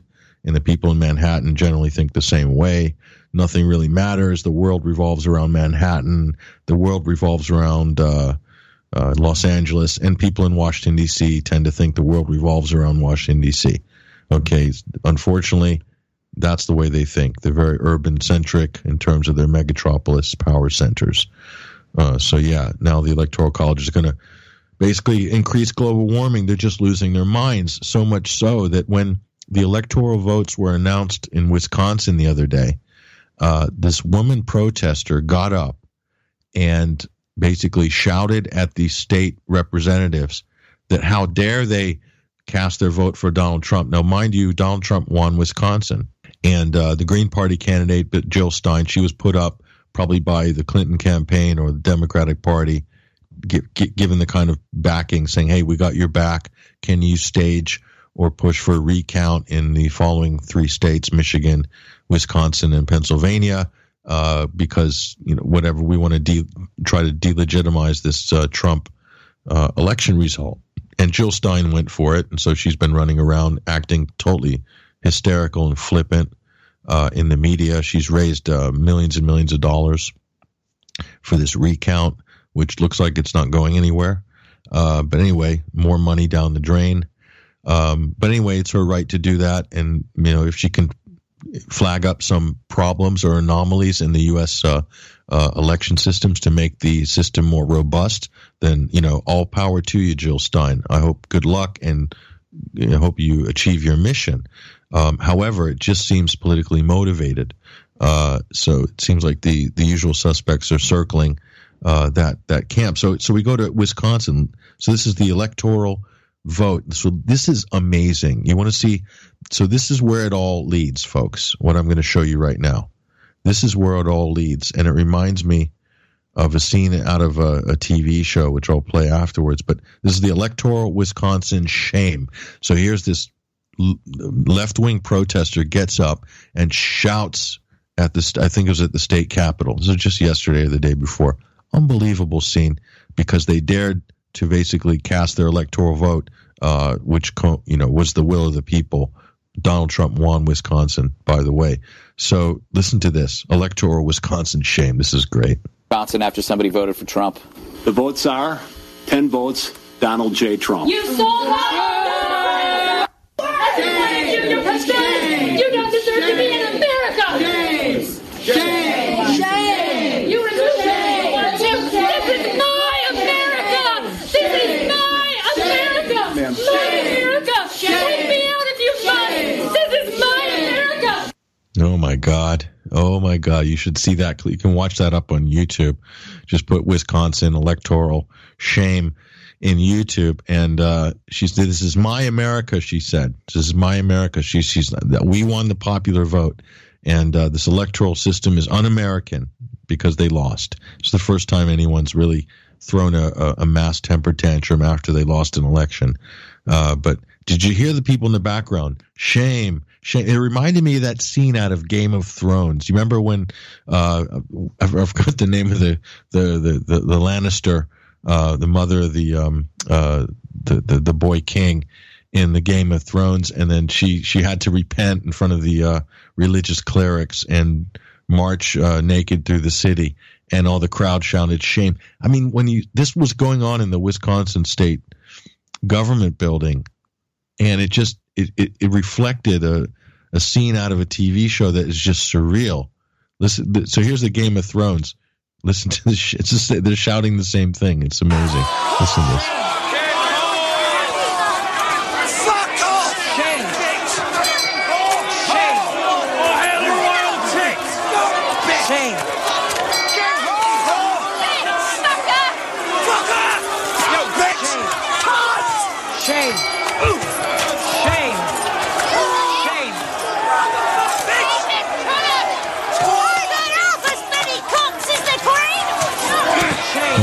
God.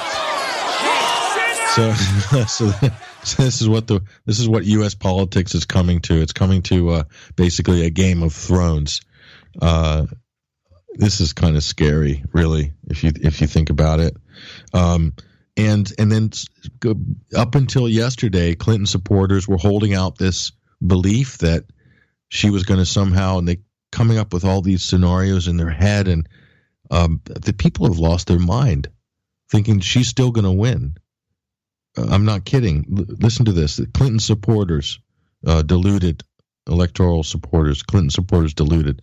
Listen to this. Now to reality. Our Alisyn Camerota sat down with some Clinton supporters who are holding out hope for a pretty unrealistic surprise, shall we say, tomorrow. How many of you, as you sit here today, think that something might happen before Inauguration Day to change the results? What do you think, Sonia? I'm just leaving it open. just never know. Anything's possible. Just like I was laying there with my glass of wine, not expecting Pennsylvania to go red.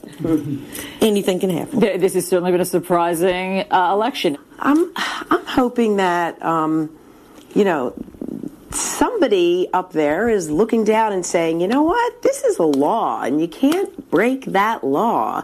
You know, you you What read law? conflict of interest.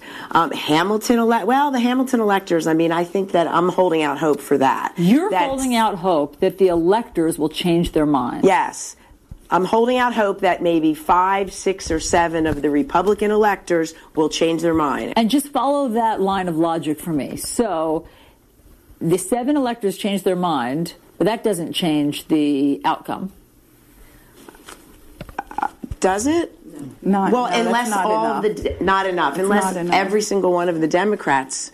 I mean, I'm not. I'm not 100 percent sure. Somebody educate me. I thought that if 10 of the Republicans changed their minds, What you're thinking of is the 10, 10 of the Electoral College people have asked for a uh, briefing by the CIA about the Russian hacking and the Russian involvement in uh, swinging the election. We actually are 2.8 million votes ahead in the real vote, the vote of people voting all over the country.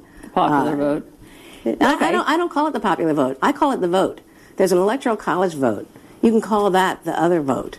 I understand, but this is how the founders set it up. I mean, we do abide by the Electoral College. You don't have to like it. I'm very excited about that because perhaps the electoral college. I'm very excited because maybe the electoral college will do what Hamilton and the other founding fathers saw as the role of the electoral college was just to keep a sociopath from gaining the office of president. If enough defect to bring him below 270, they don't have to defect to her. If he doesn't reach the threshold, then it goes to the House. Are you pinning your hopes on that? No, no, I don't think there's any hope. I think that he will be sworn in. I also think there's a big point here, which is that the electoral Okay, college. so there, so there she's she, she, totally delusional. You know, right up until the last minute. The, my, and Michael Moore is organizing a Million Man March uh, to basically interrupt the uh, inauguration uh, in January. And whether you like Donald Trump or not, whether you, whether he's your cup of tea or not, uh, you know, to, to organize mass protests um, to basically try to delegitimize or nullify uh, an electoral result shows me that someone else is interfering in the U.S. Uh, electoral process, um, and it's not the Russians. Okay, so and so the the ramping up the Russian fear it's out of control. So here's Van Jones. Now the the Democrats are, uh, you know, they, they need an enemy. Uh, obviously, so Republicans generally have Islamic terror, Muslims. That's their enemy on the right, and the the left have adopted Russia as their new. Basically, they need an existential enemy to blame uh, all their own faults on. So it's Russia. Here's Van Jones from CNN. This is Van Jones on Russia. Listen to this. as well. The, there was a time where the bigger threat, I think, was from Iran and the concern that Iran was going to get nuclear weapons. And so Hillary Clinton, in her brilliance, was able to pull together both the Chinese, not our friends every day, and the Russians, not our friends any day, in an alliance to deal with Iran. You have to pick. You have to have you have to have sequences. But at no point do I believe that we said, well, geez, we're going to now say that you can attack our country, you can hack our infrastructure, you can you can mess with our elections, and that's okay too. And that's the concern I think we have here. Okay, so not so this the mem. Russia's not our friends, not our friends. You keep hearing, well, the Russians certainly not our friends. Why why do the Russians have to be not our friends? And so where does this idea come from? It seems to me like it's being reinforced uh, by the political establishment and by the media over and over and over again uh, to the point where people believe, well, if, how can we be friends with Russia? You know, we can't. Um, so, and let's listen to this. Okay, here's Barbara Starr from from CNN. This is the Pentagon's embed at CNN. Barbara Starr. So here here she is, basically giving you the party line. So this is the this is the hardcore propaganda coming from uh, the Pentagon. Listen to this. Sciutto reporting. Yep. Let's bring in our Pentagon correspondent, Barbara Starr. Barbara, you're picking up new information over there. What are you learning? Well, Wolf, tonight a U.S. official tells me that there are several signs of what leads them to think Putin had his fingerprints all over this affair. And one of them is the technical capability of the hacking. These were highly sophisticated hacking tools, if you will, the kind that are the equivalent of what the U.S. National Security Agency uses in its covert hacking operations, in its cyber warfare, if you will. The Russians had that kind of capability at hand. And really, there's only two entities in Russia that can do that. One is part of the Russian intelligence community, the other is a Russian contractor that works for the Russian intelligence community. And because this was so high level, this capability, it would have required higher authority, perhaps Putin himself, to authorize this operation to take place. And remember, it wasn't just the hacking, it wasn't just the getting into the system, it was the exploitation of that data. It eventually got distributed by WikiLeaks, and the U.S. feels it would be very unlikely anyone other than Vladimir Putin would have authorized that part of the operation. Wolf? Another significant uh, part of the debate, Barbara. Thanks very much uh, for. Okay. And so there's that. That's the hard propaganda line. And then here's a former deputy deputy secretary of defense. Uh, her name is uh, Evelyn uh, Farkas. And so Evelyn Farkas is basically saying that this is because Vladimir Putin's a misogynist. That's this is literally. I'm not kidding. This is the former deputy deputy secretary of defense, uh, Evelyn Farkas. Listen to this. Was Putin trying to simply embarrass the United States by this uh, these these hacks, or was he aggressively trying to defeat Hillary Clinton and elect Donald Trump? So I can't say for sure. Obviously, I'm not in Vladimir Putin's brain, but I do think it's clear he wanted to. First of all, he wanted to erode our confidence in our democracy. Second of all, he never has liked Hillary Clinton. There's a long history there. Um, there's probably also some misogyny there.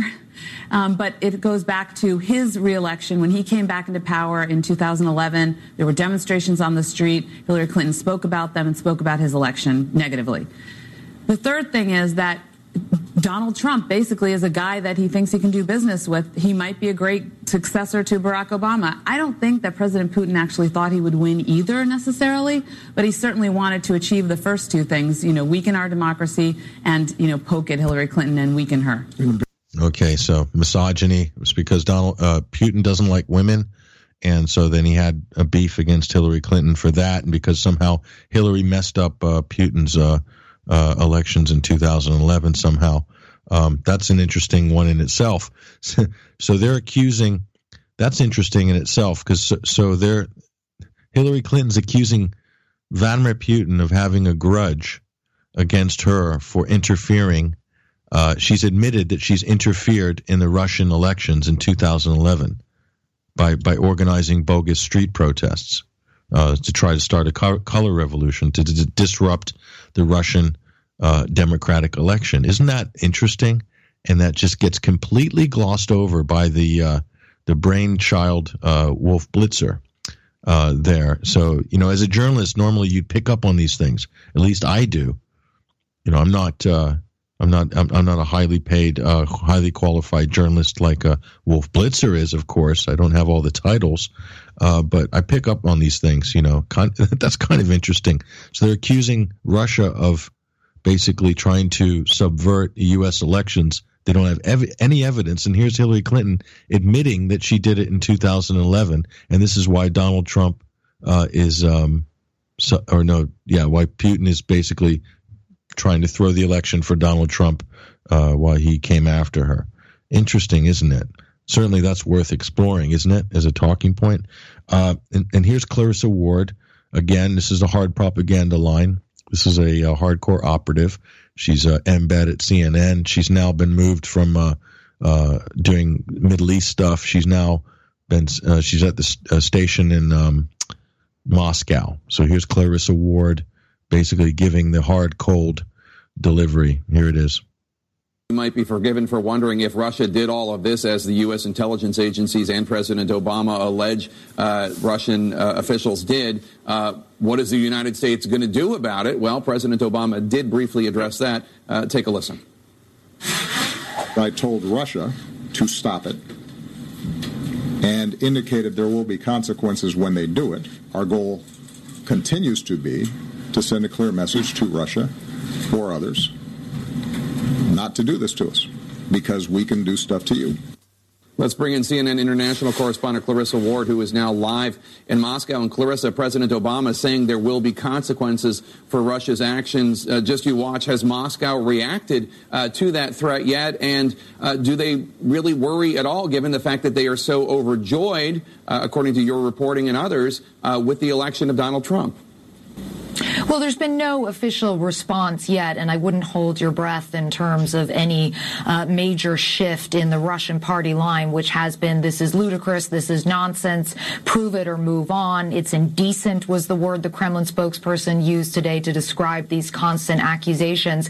But I think you also heard President Obama during that press conference really illuminating the two main reasons that it is so difficult to respond to Russia and to respond to President Putin in particular. The first one being that naming and shaming don't work. Naming Russia doesn't work because Russia just denies it, whether it's hacking, whether it's when the little green men first appeared in Crimea. You may remember President Putin initially denied that there was anything going on there. Shaming, we have seen very clearly, doesn't work, as in uh, Aleppo, particularly in that example. So there's a sense that you have a tough situation on your hands as a U.S. president when you're trying to respond to something like this because you can't name, you can't shame. And then the second difficulty becomes that because Russia is engaging in what is essentially hybrid warfare, you can't really respond in a conventional way, and you certainly can't respond in a public way. And unlike President Vladimir Putin, who doesn't really have to answer to his voters, I think the U.S. president does feel some pressure from the American people to answer to them to explain what is being done to punish Russia or to retaliate or to ensure something like this never happens again. And what President Obama was essentially saying there is you can't really do that uh, in this type of situation. So he then says, I can't illuminate for you. I can't tell you exactly how I'm going to respond. And I'm sure that's bound to leave some people feeling, oh, was that a bit of a weak answer? Is it a bit of a cop out? Why won't he name President Putin directly? Why won't he say exactly what's going to be done in terms of retaliation? So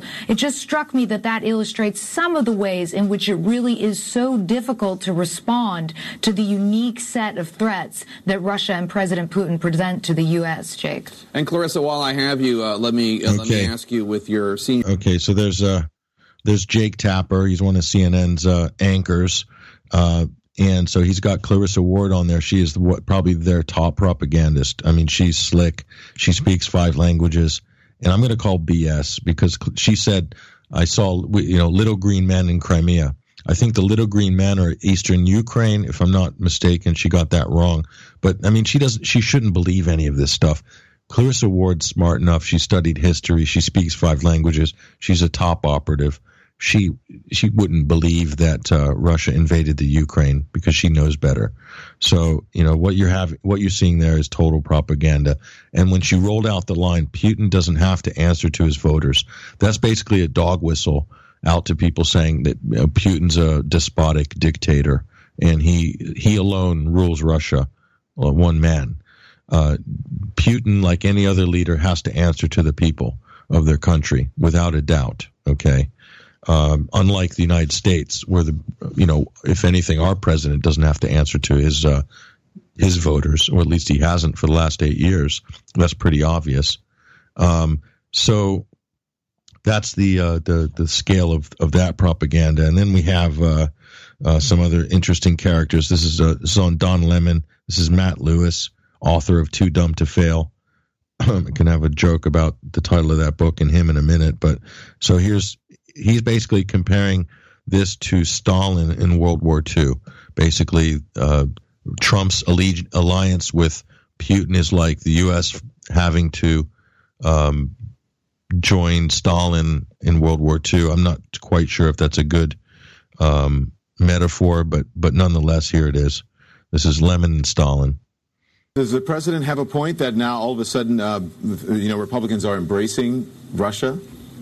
Yeah, yeah, he does absolutely. Um, you know, I, I, saw this starting about three or four years ago. I was at a conservative dinner, and somebody started talking about how great Vladimir Putin is. He's pro-life and he's being hard on the gays. Um, and it's a weird thing. Pat Buchanan, about six months later, wrote a piece asking, "Is Putin one of us?" Meaning, is Putin a conservative? I think Peter Beinart really uh, nailed it at the Atlantic when he said, "You know, the paradigm used to be."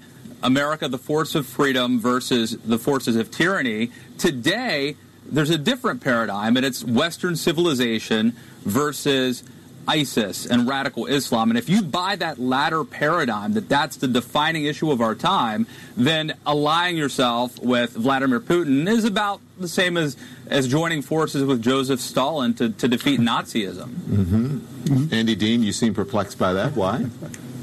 Um, so, I'm Don. I'm perplexed by about everything I just heard, but I do buy into this idea that radical Islam is our biggest foe. If we look at the terror attacks over the past 15 years, reality uh, makes us have to believe that. And also, Don, I'm just confused by this whole. Maybe I'm not getting this Russian hacker thing that the media is obsessed with 24 7. If you ask WikiLeaks and Julian Assange where they got their info from, which he was on a radio program, he was on Hannity's program today, Julian Assange said he got the WikiLeaks, the John Podesta emails from a non-state actor that was not Russia. So this idea that Putin handed well, over we're talking about, emails, we're talking about well, government and, and, intelligence reports. We're not talking yeah. just about WikiLeaks and, and Julian Assange right. here, Andy. Intelligence reports done, but let's get specific. That say what? That Russia got Podesta's emails? That's factually untrue. No, and this idea that the American that people Russia, are dumb enough to fall for fake news on Facebook is ridiculous. Well, listen, that's, that's, not all of the report. You're picking and choosing parts of the report that you want to criticize, but that's not the entire. Correct. Yeah. I cherry picked, on. Yeah, you did, you did cherry pick. Go on, Mr. no, the CIA. Okay. okay. The CIA. So it's all a big, uh, it's all a big laugh. It's all a big laugh. And then you have Liz Wahl. She used to be an anchor at RT America, and so she's the woman who quite famously uh, made this big impassioned speech. Uh, this was at the height of the Ukraine crisis, uh, right before Crimea had its referendum, or right after, I think.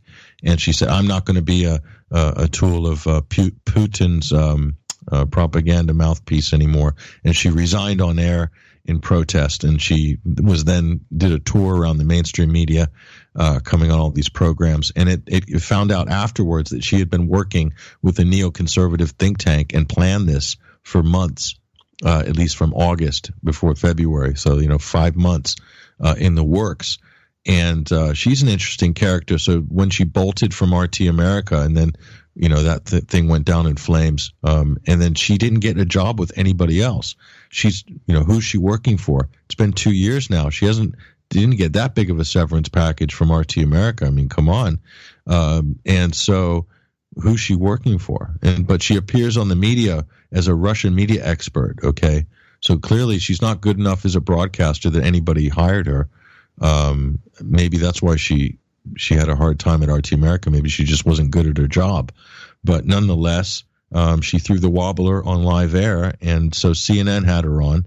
So this is Liz Wahl, um, who I don't know. She's she working for one of the agencies um, on the quiet. We don't know, but uh, here she is, Liz Wahl, basically saying what Putin does, how Putin does it, and what RT is, and etc. Fake news, all the rest of it. She's wrapped it all into one burrito. Liz Wahl, here she is. Campaign, many of the Republican supporters say this is all just an attempt to delegitimize Donald Trump's victory. What do you think about that? Is the media doing Russia's job for them? Yeah, and it's unfortunate because here we have an unprecedented situation where a foreign government has hacked our election to intervene to get a particular candidate in office. Um, and so this is a non, this is a bipartisan issue. This is not a Republican issue. This is not a Democrat issue. This is an American issue. This is, we're talking about a foreign adversary hacking and influencing and meddling in our elections. So there should be outrage on both sides. And I mean, I think the response that we're getting from the president elect after he was presented with this information, you know, um, from the CIA, the uh, the intelligence agency with their vast resources and their vast spying capabilities, came up with this conclusion, presented it uh, to the public, said uh, presented it before the president elect, and he just said, "Nope, I don't believe it." Yeah. So and um, and so he himself now has politicized it and said this is all just you know, Hillary Clinton, sour grapes. I mean, um, and it's it's not a political issue. We should all be concerned about this. Mm. And um, unfortunately, and, and hacking, we have to understand, is just part of a greater Russian disinformation strategy. It's about hacking. It's about disinformation. It's about the legions of trolls that they have spreading pro-Kremlin messaging. I mean, this is something that is a multifaceted effort to influence the the way that the American conscience. Um, and this is it, has been at work now for a couple of years. Um, I think Ukraine was really uh, the turning point that re- in, in, in, which we saw Russia get more aggressive and more bold in their in their propag- in their propaganda campaigns. And um, and and I think one thing that's really important to understand about the way that Russian disinformation operates is that it's meant to, to divide societies. It's meant to make angry people angrier. It's ma- it's meant to make paranoid people people more paranoid. Um, and so Russian media um, and Russian disinformation amplifies these divisions. Yeah. And so we see President-elect throughout his campaign and still um, using that same tactic of division, of dividing people, of inflaming existing grievances. Um, and so uh, I, we say this this thing. This so so there we see I see kind of the mission of of Russian media and. Uh, and um, the, the way that Donald Trump's campaign has operated. Well, this is Matthew. Remember our conversation the other night when you and I were both Okay.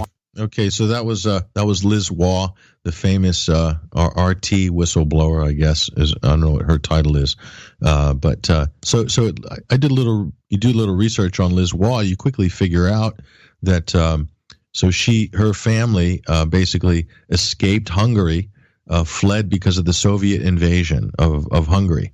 So she's half Filipino. I, I guess her mother's Filipino and her father's Hungarian, Jewish, Hungarian or something like that. And so so she's already got um, a bias, basically anti-Russian or stroke anti-Soviet. Now, I just want to point out that normally when dissidents flee these situations uh, to the United States, they're very quickly approached by the CIA uh, because these these are all obviously sympathetic uh, to the anti-communist cause or the anti-Russian cause or whatever it is. It could be Syria, all the Syri- quote Syrian activists who uh, appear to be against uh, the government in Syria, against Assad, are definitely courted by the intelligence agencies in the West because they're seen as uh, you know potential generational allies with links back to the homeland. This is standard practice, by the way. Okay, um, these are this is definitely a fertile recruitment uh, pool. So that's her family background. So who's to say that she's already got this inbuilt anti-Russian bias? I'm surprised they didn't pick that up uh, when they hired her at RT. She probably wasn't on her resume, I'm sure. Uh, but that's interesting. There's another one who basically works for Fox. She's uh, kind of a one of their only left-wing pro-Hillary uh, pundits. Her name is uh, Julie, uh, yeah, Julie Roginsky, and she's also a Russian uh, uh, em- emigrated from Russia and fled the Soviet, the evil Soviet Empire, right? So she hates Russia, hates everything about Russia, just like similar to Liz Wahl, very similar background. Uh, so in inbuilt, so these people are basically posing as journalists, uh, and they've got a complete inbuilt bias. By the way, anybody who talks uh, like like this is a done like it's like it's concluded like it's a done deal like Russian definitely hacked the U.S. When these are if they're a journalist, they would never say that. They would say, well, the you know they would be qualify their statement saying, well, the evidence hasn't actually come in yet, uh, so this is what they're saying. It doesn't mean this is actually what we know for certain. Those who are jumping that, going straight to the conclusion, uh, those aren't real journalists. Okay, those are basically advocates. They're advocating a certain position, and there's tons of them now uh, all over television. Listen to this: Julie Roginsky on Fox hates Putin, hates Russia, says we should be enemies with Russia forever and never, ever, ever on good good terms with them, uh, unless you know, unless they uh, you know come down and, and, kneel and kiss the ring of uh, of the New World Order. I guess. Listen to Julie Roginsky here.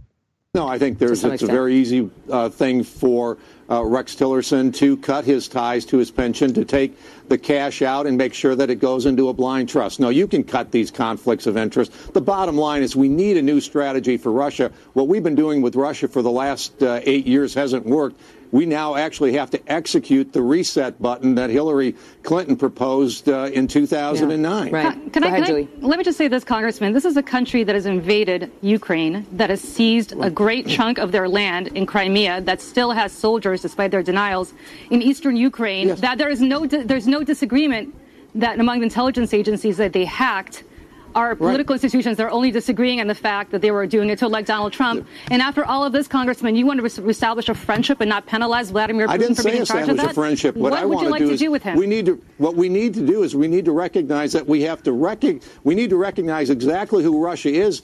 And those things all happened on Obama's watch. And we need a strong Secretary of State that knows how to deal with people like Putin and knows how to deal with them successfully. Okay. We'll leave that. We'll leave it at that. Great to see you both. Okay.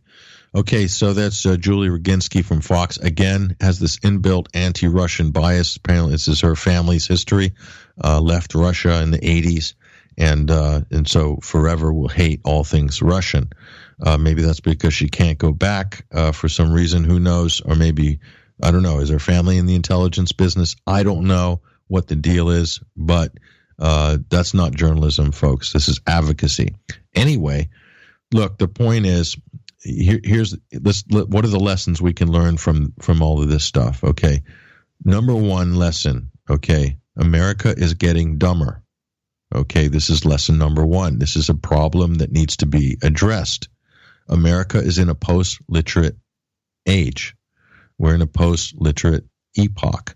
So the tech age one of the things about we thought, oh, with technology and the internet and access to the most uh, information, the history of the world, and then some uh, at the fingertips, uh, we thought that would make us smarter.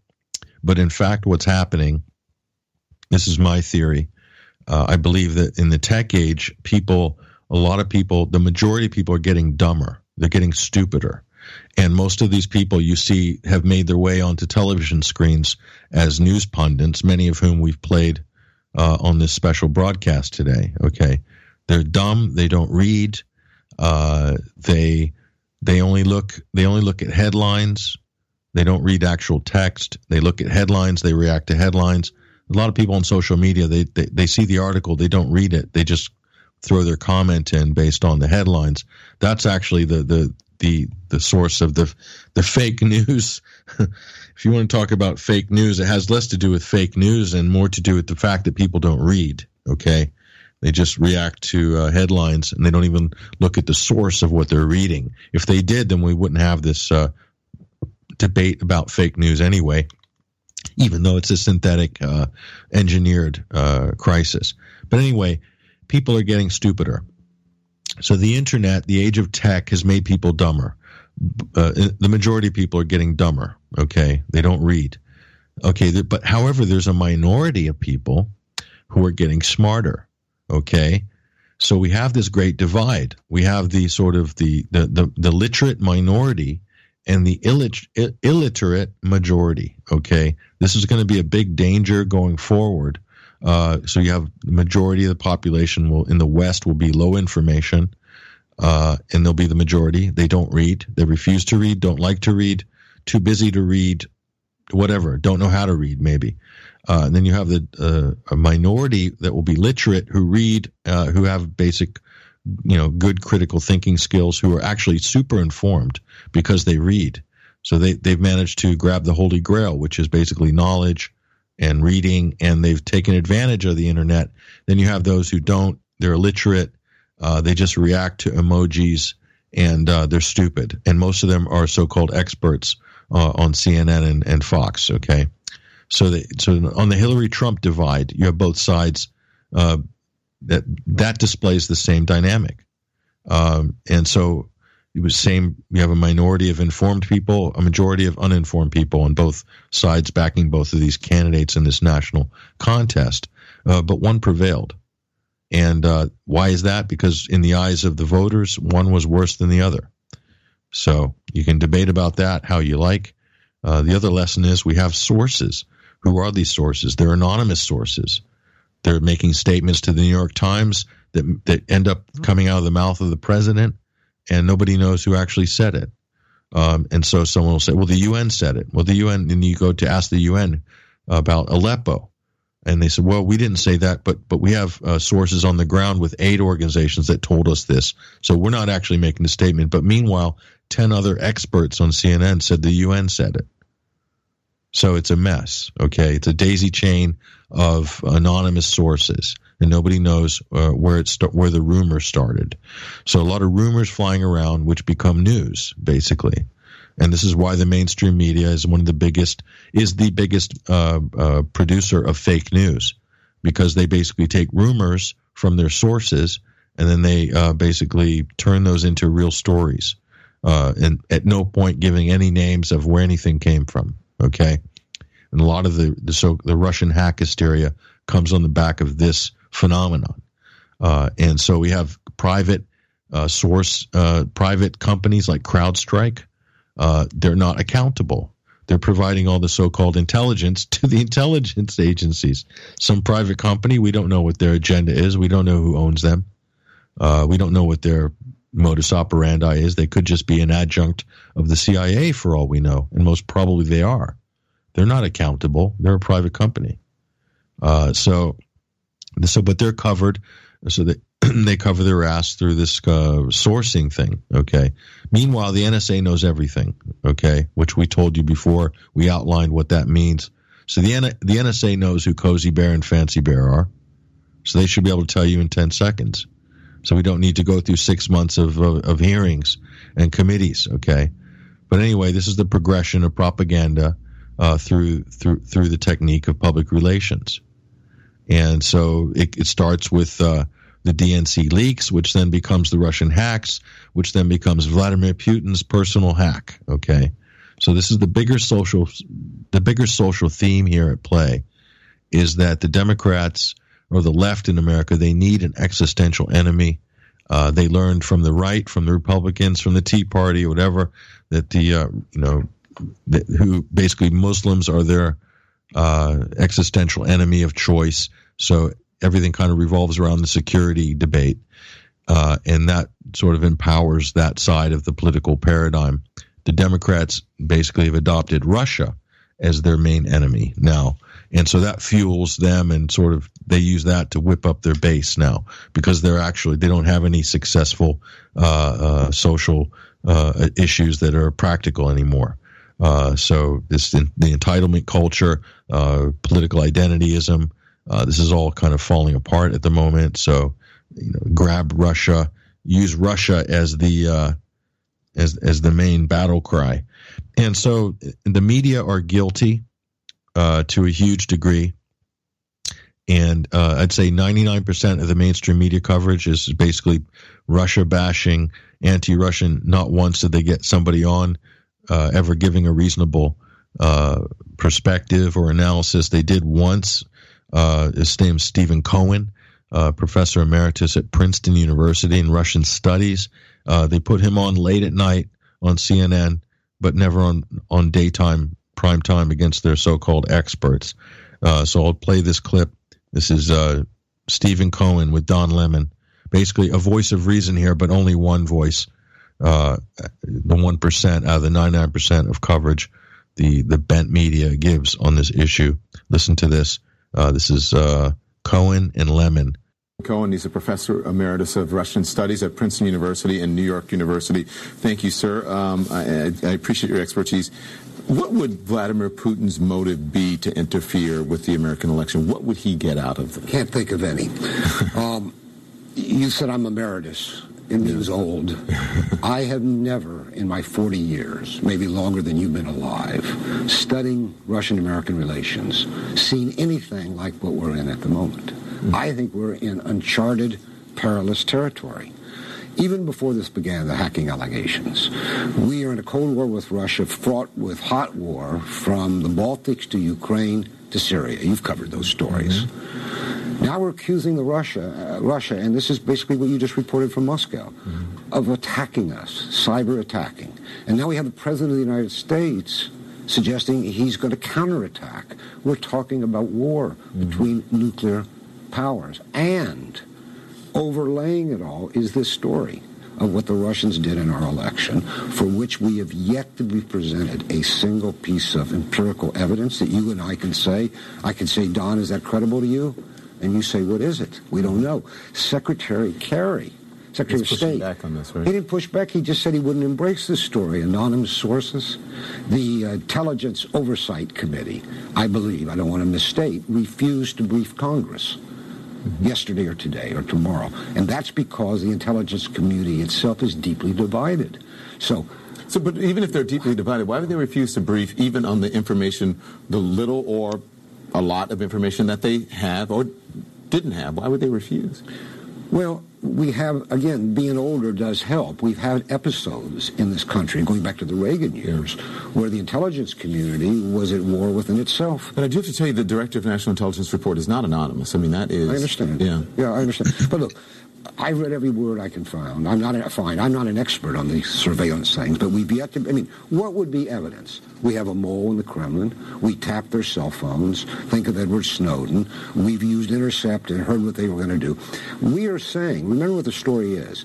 The Russians, at Putin's command, intervened in our election to throw it to Trump. Mm-hmm. It may be it may be, but without evidence, we're talking about war with Russia. But uh, is the information saying to throw it to Trump, or is it just saying that they intervene in, in the election? That would be the first step. I mean, there's three three levels of accusation. They invaded the DNC, Democratic. National Convention. They got information damaging to Hillary Clinton, and they gave it to WikiLeaks. Correct? Mm-hmm. WikiLeaks then publicized it to damage Trump. Correct? Those. So there's three. Steps. And also spreading of false information, fake news, that sort yeah, of thing, right? But everybody agrees that the stories that were released from the DNC were not falsified. Even the DNC doesn't say it was false. They just say it was dirty pool. But here's my point, and what I've never seen in my life, that we have ratcheted it up to a moment so dangerous, at least as dangerous with Russia as since the Cuban Missile Crisis in 1962. Normally we have a national debate about what to do.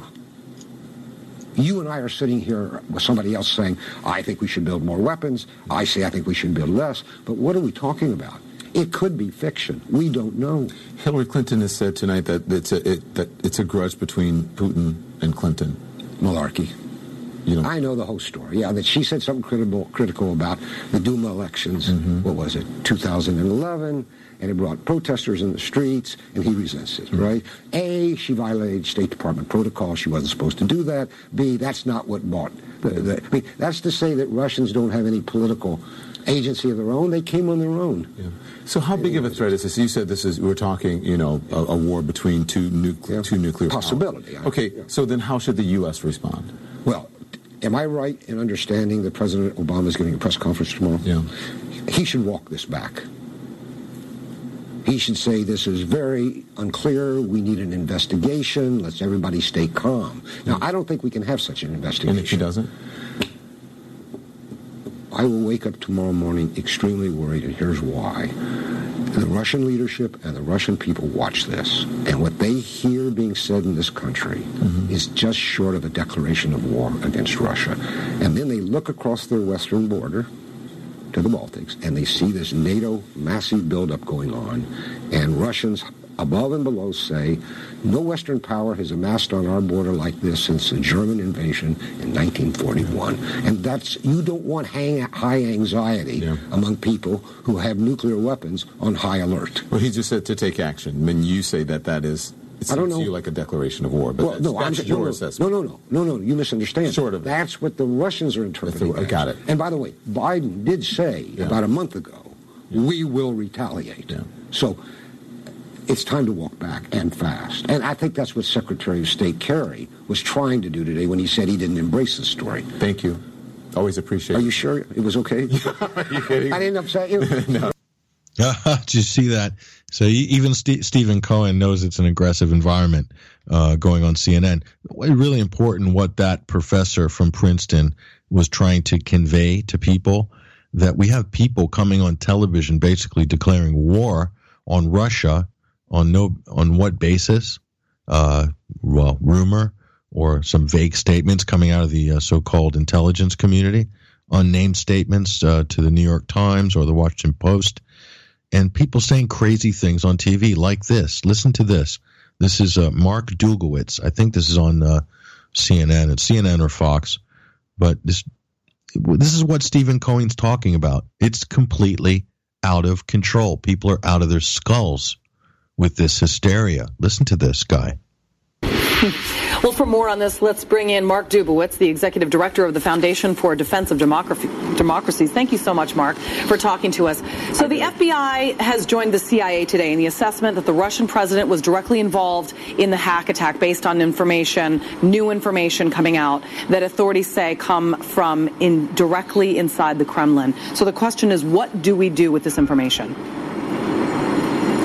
Julie, I know what we haven't done for eight years, and that's President Obama has really uh, not responded at all to Russian aggression. I mean, he has married this soaring, tough rhetoric with uh, with really inaction. And so, for eight years, Vladimir Putin has had the president's number, and we the president's done nothing to push back against Putin. So it's no surprise that Putin feels that he actually has complete impunity to do what he wants when he wants.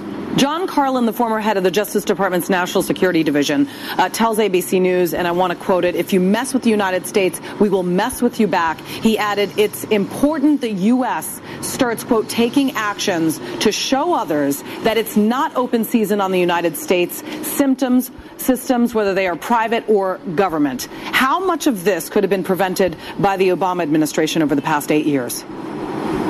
Well, I think John is exactly right. John's a great man and, and, a great American, and I think he has a great insight into what has and has not been done. And I think those words suggest that eight years of Russian aggression, Russian cyber attacks, and really cyber attacks by the North Koreans, by the Chinese, by the Iranians. I mean, all our adversaries were gunning for us, and I think there's every indication that there was very little that we did in order to create a strong message of deterrence that we are the United States and, and don't mess with us. The question now is whether incoming President elect Donald Trump is prepared to make an example of those who have attacked America in cyberspace, considering he once said in a Fox News Sunday interview, I think it's ridiculous. I think it's just another excuse. I don't believe it. No, I don't believe it at all. And then shortly, and I know you know about this, at 6 a.m. Uh, on Friday, he continued to defend Russia and Putin, and he tweeted the following. Let's put that up on the screen. Are we talking about the same cyber attack where it was revealed that head of the DNC illegally gave Hillary the questions to the debate. And then at a thank you event Thursday night with some of her top campaign donors and fundraisers, Clinton said that she too believed Russian backed hackers went after her campaign because of a personal grudge Putin had against her. So the question is when is Trump going to believe this information? And what is he going to do about it? Look, I think. Donald Trump, when he is President Trump, is going to have a much greater strategic objective. I mean, I think what he is, is, is signaling is that he doesn't believe Russia is America's number one enemy. He believes radical Islam is the number one enemy. I think he believes that China is a, a, rising power and he's challenging us in East Asia. And I think he's looking to, to forge some kind of relationship with Vladimir Putin to see if he can solve some of these other problems. I think because of that, he's not, he doesn't want to pick a fight with Vladimir Putin before he actually occupies the, uh, the Oval Office. Okay, so you know, th- out of control, basically. So you know, why why doesn't Donald Trump accept the findings of the uh, intelligence agencies who have found nothing, basically? So it's like making you sort of prove a negative. You know, you have to accept something that, that isn't there. So th- th- this is the game the media is playing right now, and uh, these and Trump has pointed out this is the same intelligence agencies that said there are weapons of mass destruction in Iraq and he got chastised for that. How dare he? He he challenged the intelligence. He needs them because they they save lives. They save lives. Um, they protect America's freedoms. Those brave intelligence workers. Well, the fa- Trump pointed out something that every other American with with half a brain had figured out by now, which is that there are some people in the intelligence agencies and, and that intelligence community that have sold their soul to the party or sold their soul to whoever, uh, and they're not working in the interests of the American people. They're either working for one p- particular political agenda or another, uh, and they're not they're not really doing their job as intelligence analysts, gatherers, and analysts. Okay, and they're doing a whole lot of spying against the American people. Some of these people. Okay, so they're not all whiter than white, and uh, certainly there's problems and there's not good people in certain positions within this intelligence structure, okay, who are undermining uh, the rights of Americans, who are undermining American interests uh, uh, for whatever political or financial agenda or an ideological agenda. Who knows? Okay, that's pretty obvious to anybody who you know is reasonably looking at this. Uh, so you know, it's good to question. They're not infallible. They're not above accountability. That's when you encounter huge problems when you start believing that they are. And this is what a lot of the uh, media people are shilling for, constantly bullying people. Please accept what the intelligence agencies are saying. So they're really reinforcing another type of tyranny. Okay. so here's my conclusion to this study. Okay. So this is a fake story. And people say, How can you say that? And I'm going to ask you a question. You don't think it's possible that the government media complex can whip up a fake story and push it through the mill for, for a few weeks or a few months and then wait till it sort of peters out and they move on to the next war? Okay. You don't think that's possible? You don't think that's ever been done before? You don't think that somehow this is not possible today in 2016? This is a fake story. This is what I believe. I've looked at this. I've looked at this very closely. I've looked at what people are saying, and seems to me like certain people are giving away certain positions that they're they're holding. So I can see their hand at the poker table. Okay, this is a game of poker. This is a fake story, and this has been this will be fettered out through multiple congressional and Senate committee investigations and hearings uh, in the coming months, right into the Trump administration. It'll, it'll, still have life. They'll still be pushing it. Okay. And by the end of it, it will conclude not much. Okay. There'll be call, and what it will end up is this there'll be calls for more security and more money appropriated for cybersecurity. And that'll be the big talk. That'll be the big conclusion coming out of this, and that we need to do more to counter the Russian threat for the reasons which we outlined at the beginning of this uh, program.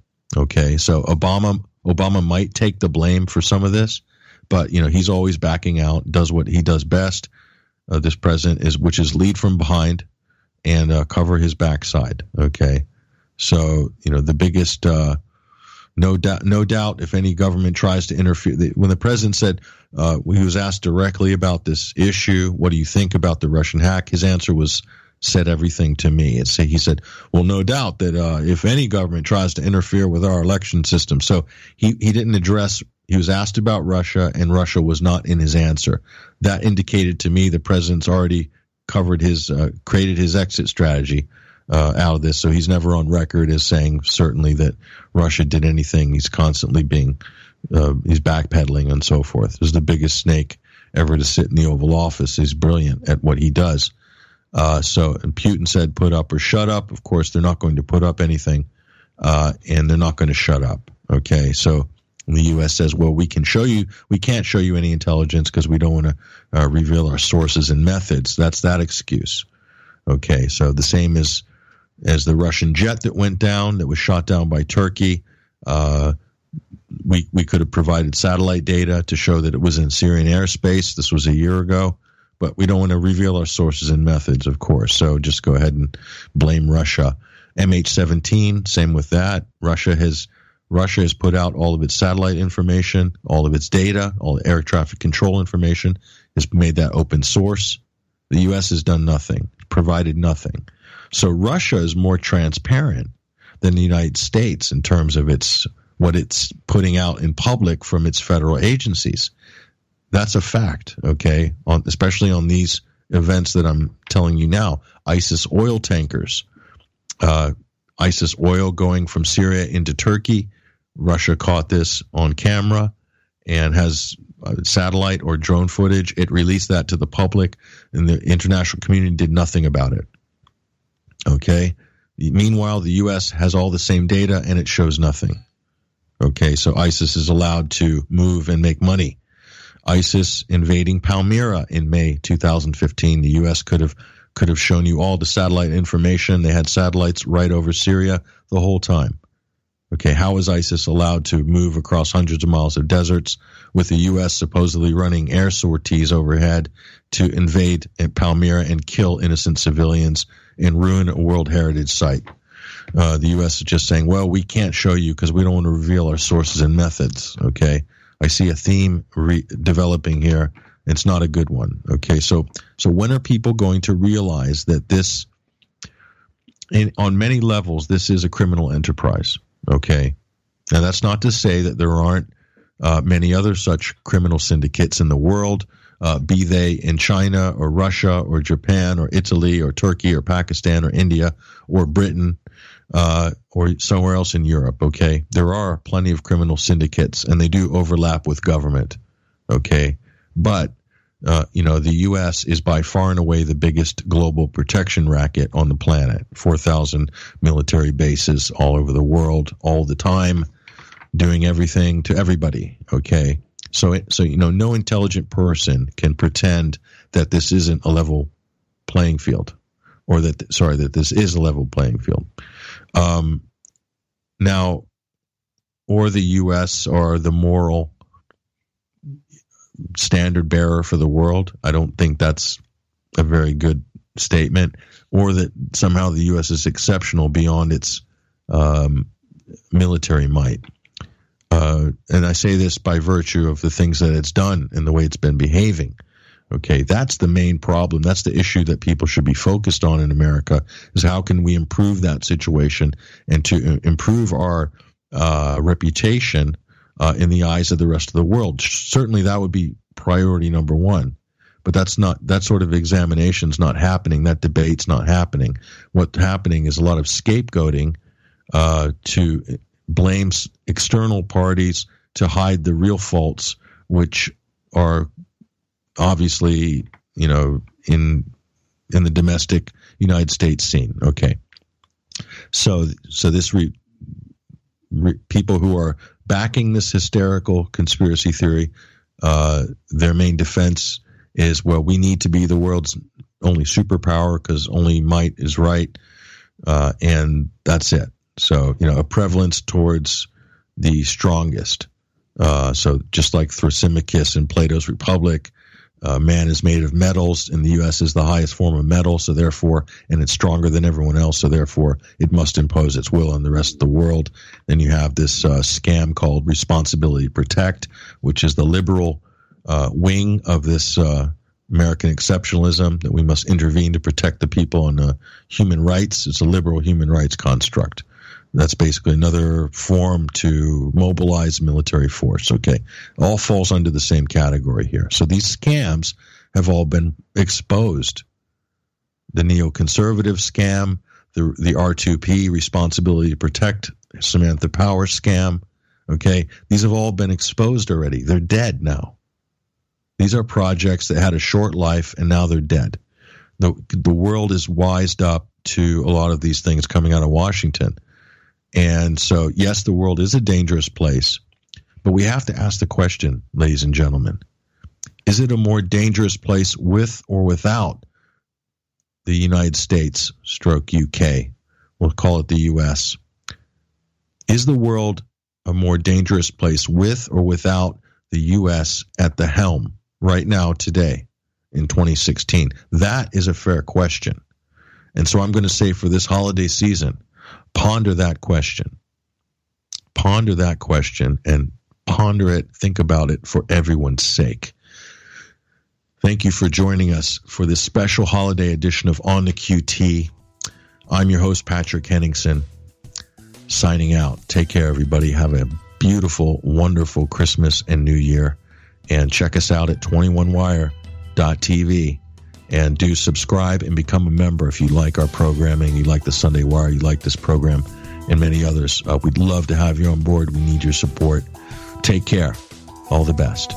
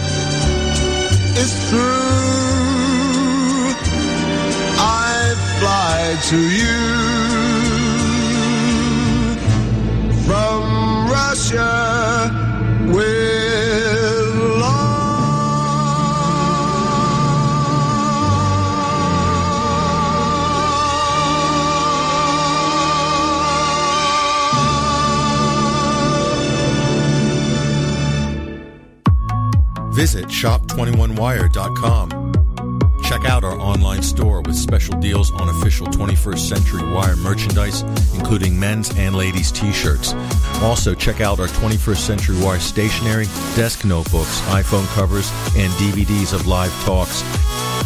And for Sunday Wire listeners, enjoy your Sunday Java in style with our official Sunday Wire signature coffee mug.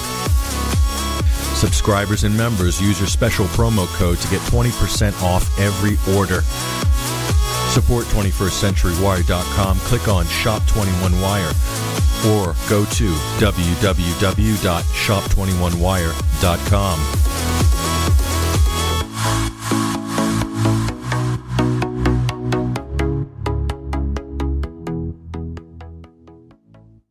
It's time. Since 2009, 21st Century Wire has been a trusted source of alternative news with opinion, analysis, investigative reports, and features covering stories from North America to Europe to the Middle East and globally. In the last two years, we've grown dramatically. This year, we're expanding our programming and our reporting and adding to our team of dedicated contributors. But we need your help. There is a way you can support us. Go to 21wire.tv and click on 21wire membership to find out more about how you can help support our platform by subscribing and becoming a member. In return, we promise to keep it independent and keep it real. But that's not all. By subscribing to 21wire.tv, members will get access to more premium content like virtual private screenings of new documentaries and short films and get inside access to members' podcasts like On the QT with Patrick Henningsen. And also, you can see our new morning commute show Drive by Wire with Shawn Helton, as well as our new geopolitical current affairs series Insight, shot in high definition. By becoming a member, you're also helping to support the Sunday Wire radio show, as well as all our great reporting at 21stcenturywire.com. There's more. Members will also gain access to our fortnightly Members Situation Report newsletter, as well as special discounts on all 21 Wire merchandise up at our online store, Shop 21. Subscribe and become a member at 21wire.tv.